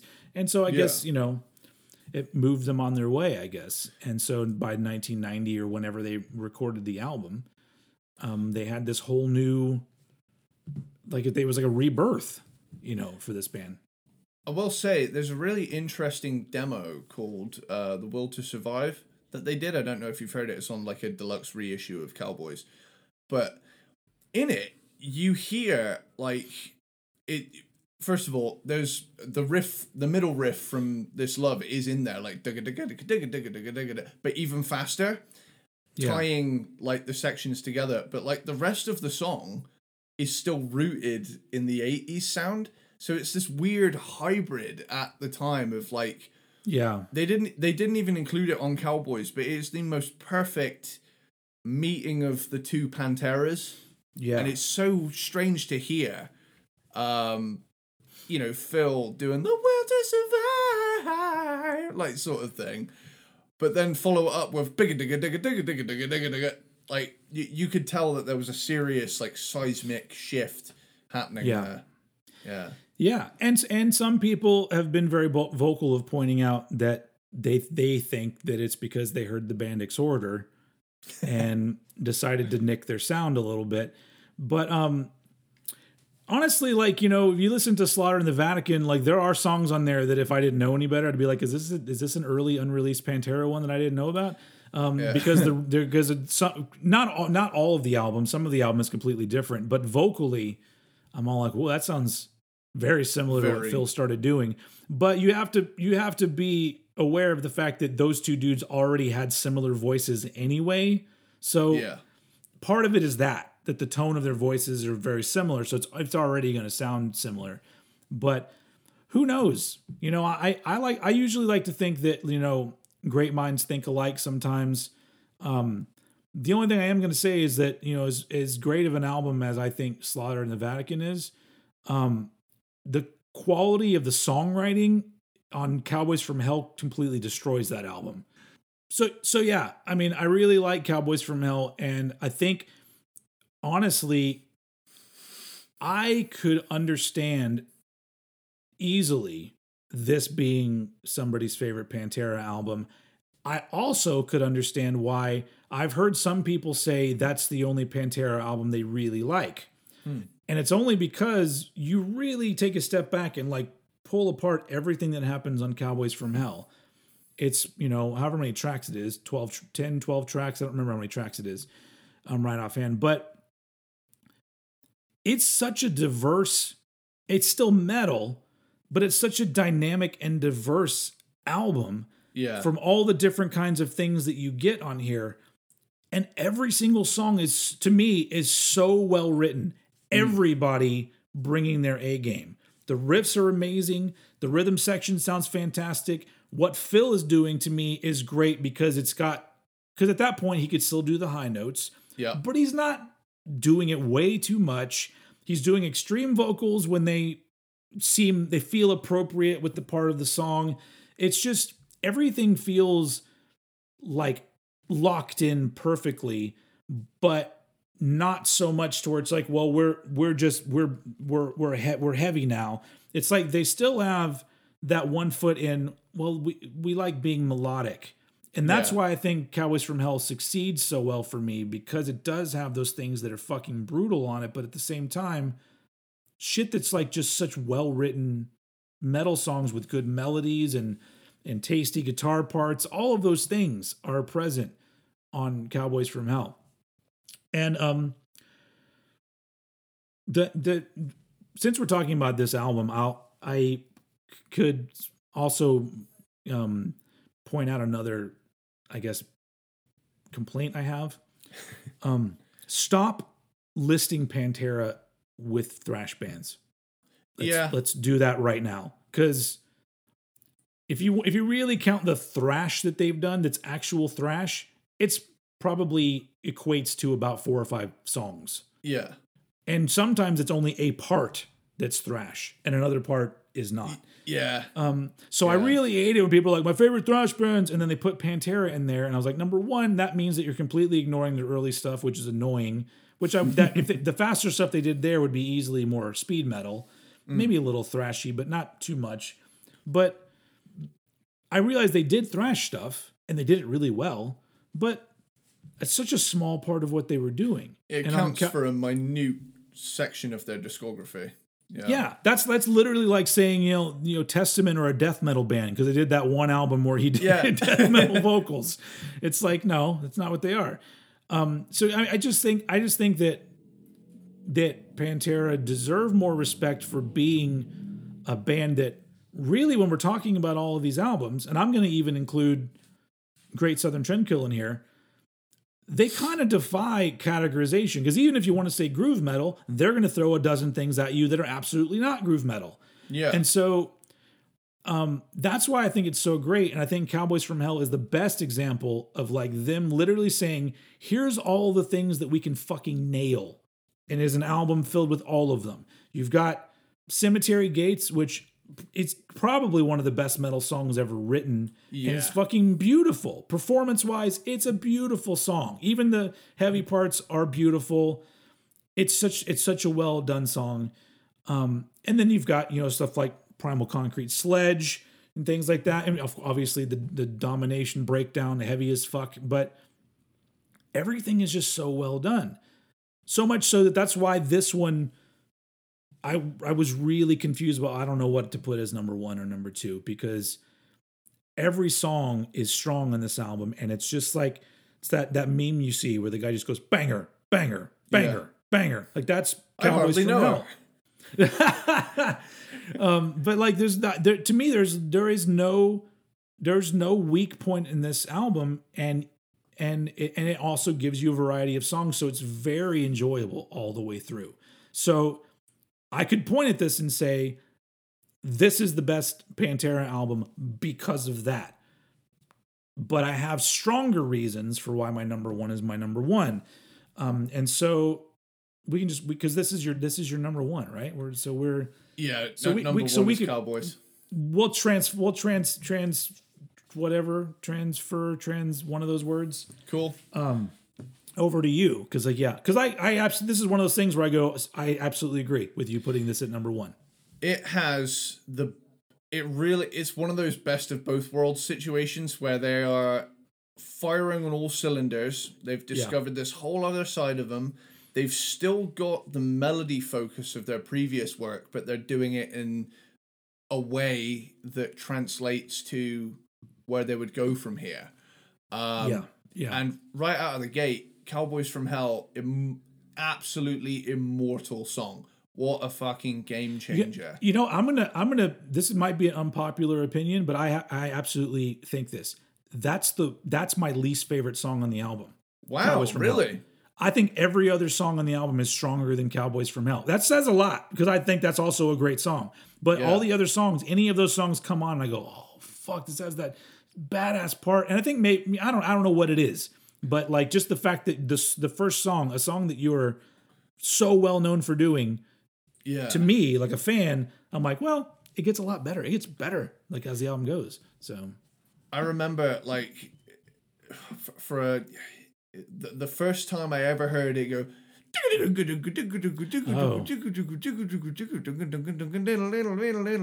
I was like, what am I in for? Yeah,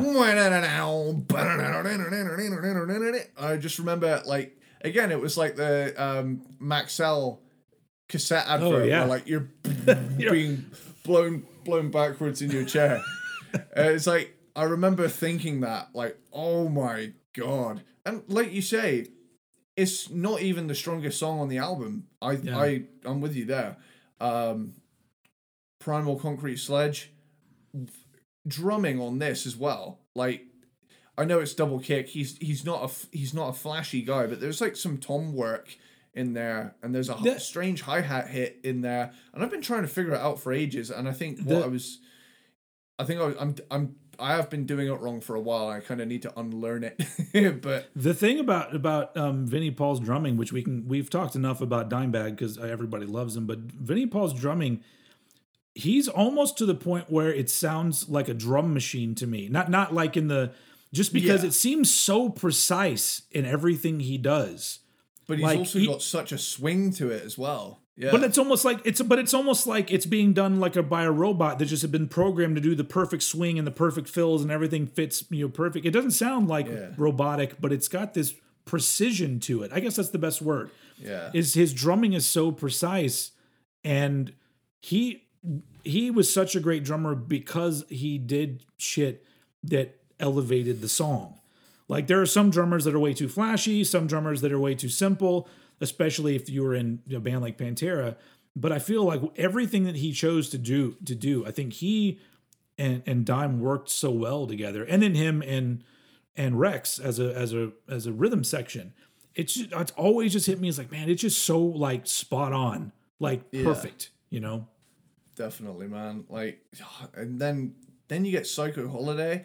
Um, oh Yeah. wait, hang on, I forgot to mention that part in the middle of Primal Concrete Sledge. Uh, talk about like breakdowns and that, and then ah, that sneaks up on you, and then Yeah, ding, ding, like all of the stuff in that song is like, damn, yeah, that's tasty. yeah, Um, Psycho Holiday, groove of this track. s- uh, it's a really fun, accessible song, but it's still super heavy. yeah. Her- uh, Heresy, Oh, that's a fucking tune right there, yeah. man. If any, if any, if any of them are gonna be like thrash, this is a this is one of them That- more thrashy. Yep, songs. yep. I, I would, I'd put that one up there. That one, that one, I would just say that's a legit thrash song, or it feels like it to me. Yeah, but like the the big thing I always I'm always waiting for in this song is so they can lick my sack. Like- yeah, it's like he could have said so they can suck my dick, they can kiss my ass. Nah, lick my sack. Like I, there no other song I can think of has lick my sack in it. So it seems very appropriate though. I don't know. I like yeah, it. it just works. Um, only to you know follow up that that rather crude number with one of the most beautiful metal songs ever written, "Cemetery Yeah. Gates." Mhm. Um, probably the beefiest power ballad of all time. yeah. Like holy shit, the way this song develops throughout. Like Mhm. it starts out like there's piano at the beginning underneath the guitars. It's Yeah. so layered and it's really pretty. And then you know obviously like Yeah. really cool stuff. And then the second verse is doing like a mellow thing, but it's more of a band situation. And then it Yeah. takes off. I guess you took my youth, gave it all away. Like stuff like that. And throughout every single thing, and it's such a climax at the end with the, you know, them tr- doing a call and response of like, yeah. Oh, yeah. That, no, Like- that that so that like that's the you know that's a standout part for for Phil. But like honestly, the thing in that song that I've always loved is the the way he hits those notes right before the chorus. The, Yeah. the way the way Yeah. he hits that, I'm always like, that sounds so good. It's always Yeah. just been one of those moments where I go, that's just that's so good. Um, but yeah, It's it's almost like Geoff Tate operatic stuff yeah, going on. yeah, yeah. It's like, that level of awesome. And I, I remember hearing that and I'm kind of I'm kind of bummed a little bit that this is the only album where we truly get that sort of thing out of Phil. Like yeah, yeah, I know, I know that maybe on something like Great Southern Trendkill it wouldn't be as much of a fit, but like saying a song like Floods, if that was in there, But you see what I'm saying about how his if you if you if you take the vocal melody from let's just say just the verses of Cemetery Gates and you compare it to what he does on Floods, I know it's a different kind of song, but I'm just like there's something really missing there. Mm-hmm. It's something that just it's a level of emotion that's like it feels kind of yeah, kind of not empty, I guess is the word I'm looking for. it's you know? it's I would call it it's 1996 and that ain't cool right now, I guess. And- But- yeah, and I and I guess yeah, I guess it is a matter of, of taste and opinion because I could see how somebody would think that that's much better than what he does on Cemetery Gates because maybe it comes across as a little cheeseball. I, I mean I don't know how, but I but people I think it's are, just really pe- good. People are strange that way, I guess. But he- here's the thing: to have had a run of those five songs, and then domination, Yeah, like yeah, fuck this song like the solo and subsequent breakdown is the absolute benchmark of what every metal band since wishes they could crush as hard as right? Yeah. i don't care if your deathcore band can make me physically shit myself with how low your h string is tuned right? Nothing you will ever do in that field will come close to the shit like domination. And it's in fucking e standard tuning.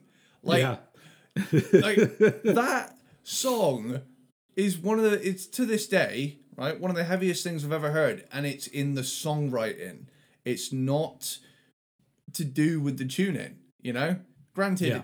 it came out in a time where you know this is just before down tuning really became yeah, the big thing you know to do. Certain bands had played with it previously but you know this is just pre-grunge and just that that whole solo incredible and then the way it builds up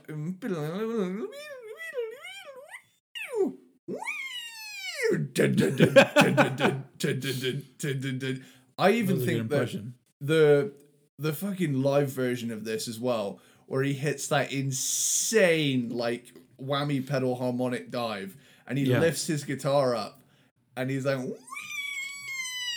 It's still one of the one of those images that just sticks with you, and I'm like, to this day, I watch him with like my mouth agape, like, yeah.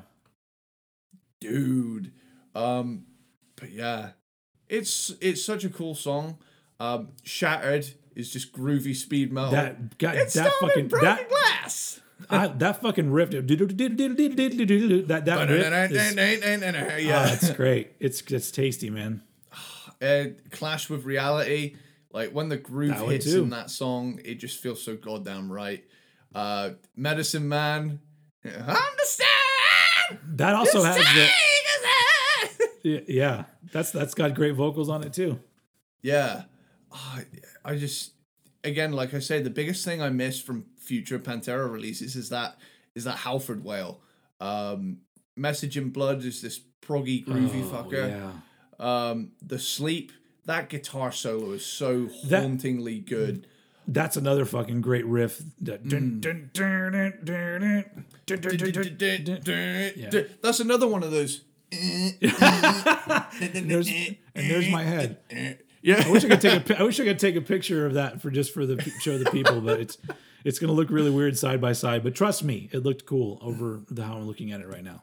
I'm sure they can picture And for those it. of you listening to the podcast, I apologize. Some say work it was that. It was that like the combination of both of how good we fucking look.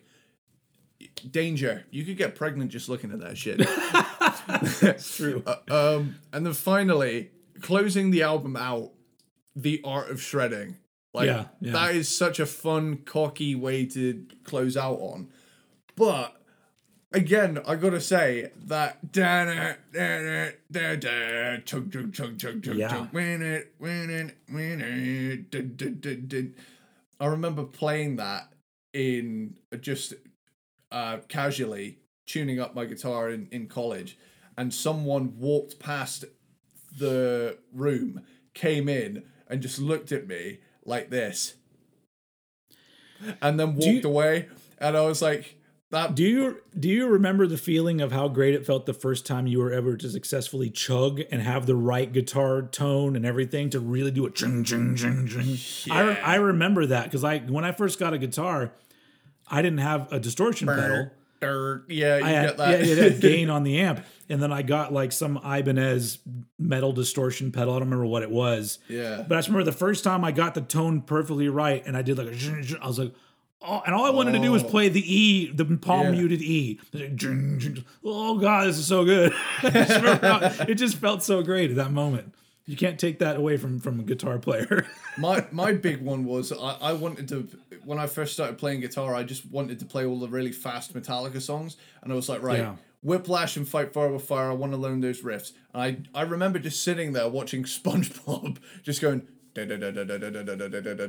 trying to get up to speed until in the end I yeah. realized like about a few months later I was like doing the same exact thing watching SpongeBob going yeah. and then I realized oh shit I could do it.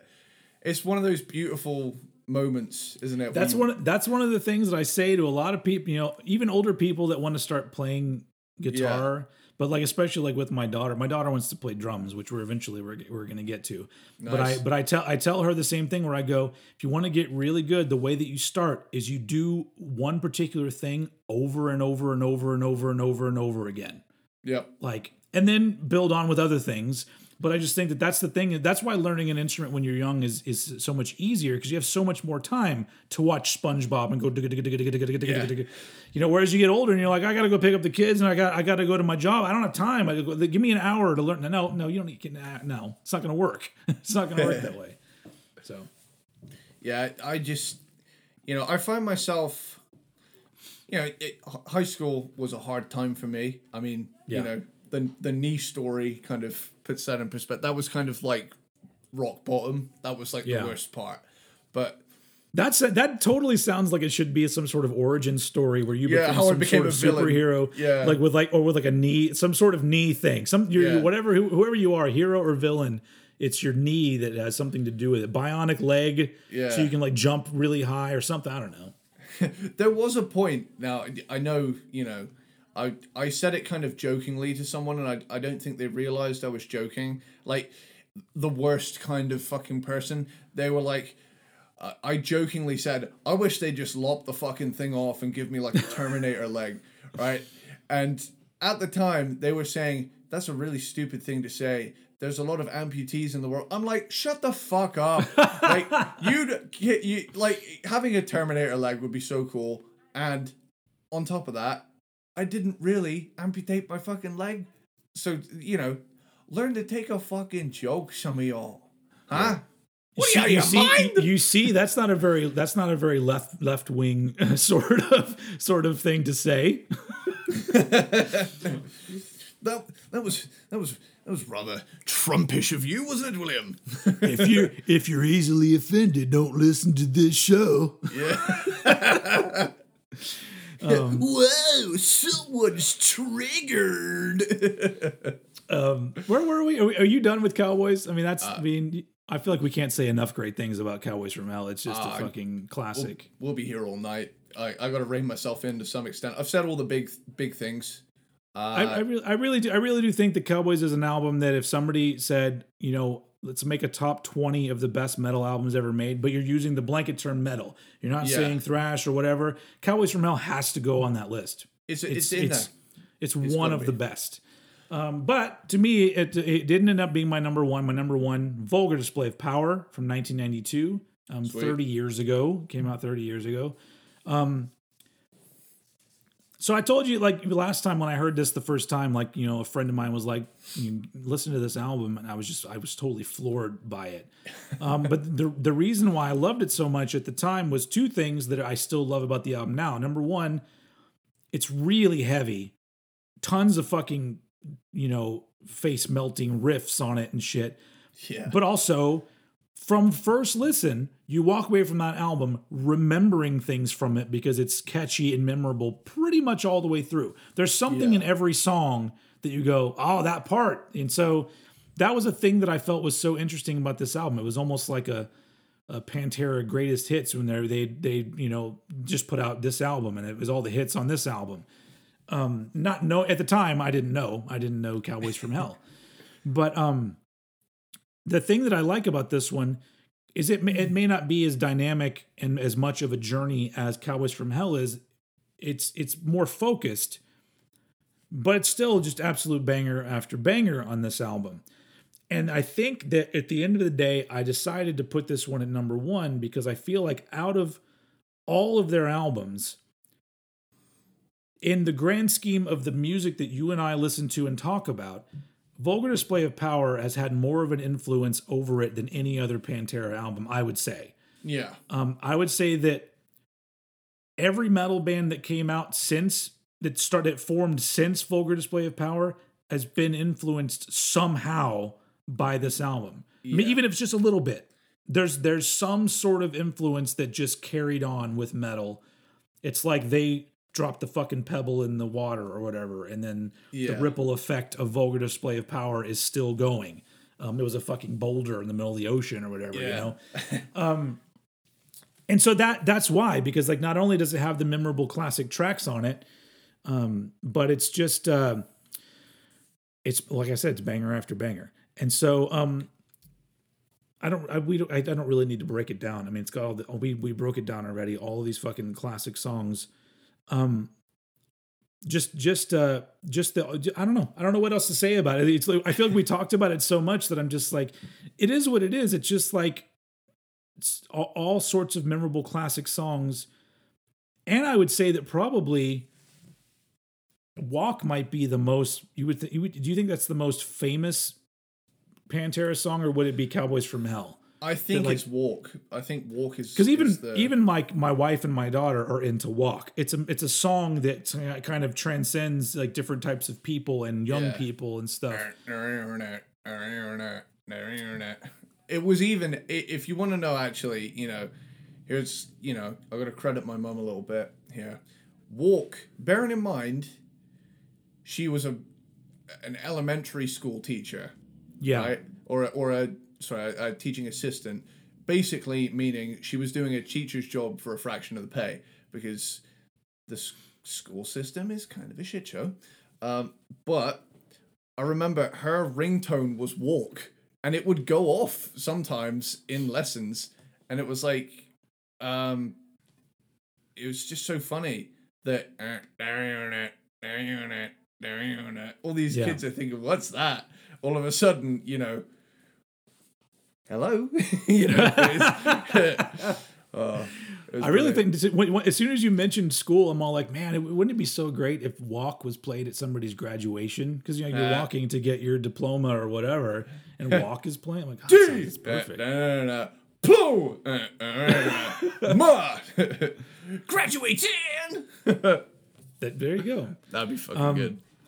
So yeah, I just I just really think everything about this album, um, from the iconic album art all the way down to those riffs that have just lived on as like things that are so awesome, but have still never been equaled in in in any way. They're like sacred um, texts at this point. Like, it's Yeah, It's it's, like- just the Bible of groove. Yeah. And and it, and this album became like you know a little bit of the soundtrack to uh, Headbangers Ball because they would use Yes. parts of songs from this album, Dun, dun, dun, On Headbangers Ball. Yeah. which, which which prior to that the album that they used a lot from was the was um, SOD. no well they did in the beginning they used that but then it was uh Beg to Differ by Prong. So if you go Ah. and listen to Beg to Differ, like at least four or five tracks, you go, "Oh, that was on Headbangers Ball," um, which is which is very similar. Which is interesting that you know, Prong is such a groove and heavy kind of band, hard to categorize kind of band. Same with uh, with Pantera. Um, Is it- eventually, we'll, we'll get to Prong, obviously. It just strikes me as so funny though. Like it, when when you look back on that era, um, you would have, um, like all of these like really heavy like ident things pop up, and they were like really cool and gnarly. Like. Hi, I'm Riki Rachtman. This is Unskinny Bop by Poison. I was like, Yeah. Oh, Oh, okay, come on, that riff rules. yeah. No, what what I'm saying is like you know you, you it's so funny that era. It was like an era of complete extremes. It's like you know, uh, it's like it, this is rotted rectal cavity. Coming up next is another power ballad, and it's like what a great well that's time. that- I, I think that's what made me the person that i am though is the fact that i grew up at a time where you would watch a television show that would play poison and then later on morbid angel would play later in the night.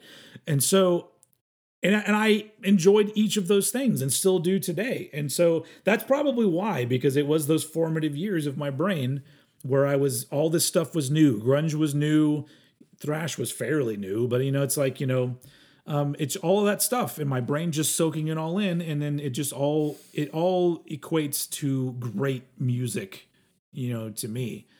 Um and and vulgar display of power fits into that so i that's my closing because i don't know what else to say about it i just think it's a great album but um it's uh it's it's it's it's tough um um with a band like Pantera, just because look, first you have two very distinct periods of the band. I guess we had that with Rush as well.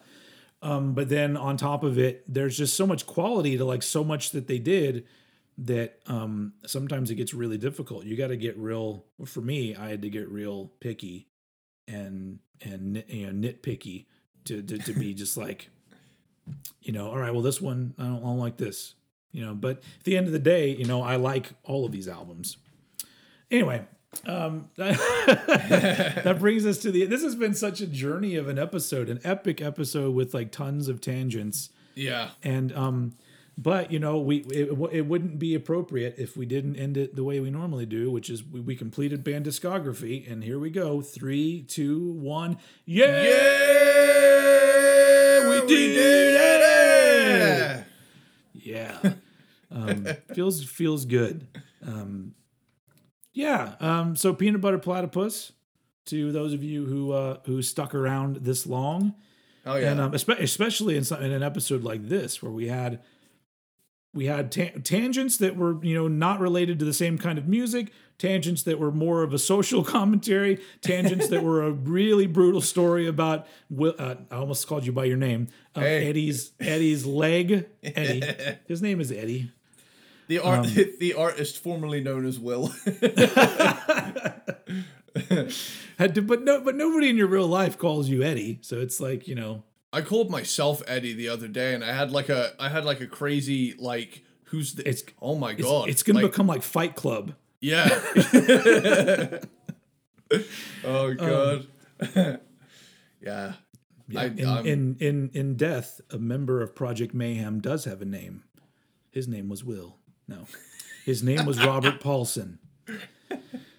Anyway, um, sorry about that. So yes, peanut butter platypus, you're all you're all lovely and beautiful. Um, we we will be taking next week off. I can tell you that, um, but it's for a very important reason. Um, Yeah. uh, our, our good friend Eddie here is he. I'm a little je- jealous because he's going to um, the the Download Festival. Yep, download festival. We don't have festivals like that over in America. There's no such thing as a heavy music festival. Really? It's, no, there's no, there's no, there's not even a hard rock festival because it's. I mean, there might be, but it's hmm. going to be. Oh, here's a festival where it's just REO Speedwagon and a handful of other bands that don't have the, the original members anymore. But like uh, the big ones, the big festivals that I go, God, that would be fun. And I hate people, but I Yeah. would go to a festival at least once to go to something like Download. So it's I'm a little jealous about. Yeah, I, I, th- I thought to myself, well, Kiss is there, Megadeth is there, and a bunch of other acts are there, and I thought, you know what, fuck it, let's let's let's do this. I mean, Yeah. you know, technically my girlfriend took care of the tickets. I, pay, I paid her, but yeah, she was like, "You're going to download." I went, "Hell yeah, let's fucking do this." That's awesome. And, and you're going, is it three days? three days. Yeah, yeah, we got a tent Sweet. and everything. So so Yeah. yeah, we'll be taking the week off, but then we'll be back with another band. Um, some, something we've never done before actually is what we're coming back to. Um, so w- that'll be interesting. Yes. Um, But yeah, so w- w- so you'll be you'll be without an episode next week. But we've done so many episodes now. We're we're getting close to 100 episodes of Cranked and Ranked. really? I think Wow. I think we have maybe like 20 or something more to go to get there. I can't I haven't done the math because there's all the old head podcasts and then there's Cranked and Ranked yeah. but I don't really remember the exact number. I mean, I suppose we've been doing this for the most part weekly for two years, Two and there's years. there's there's 52 uh, weeks in a year. So yeah, we got to be coming up on it. Yeah, for sure. we we so but yeah, go back and listen to some of the old ones, or if you're on YouTube, just sc- scroll through I and recently find some old ones. I recently went back and listened to the first one, or like the first like bit of the first one.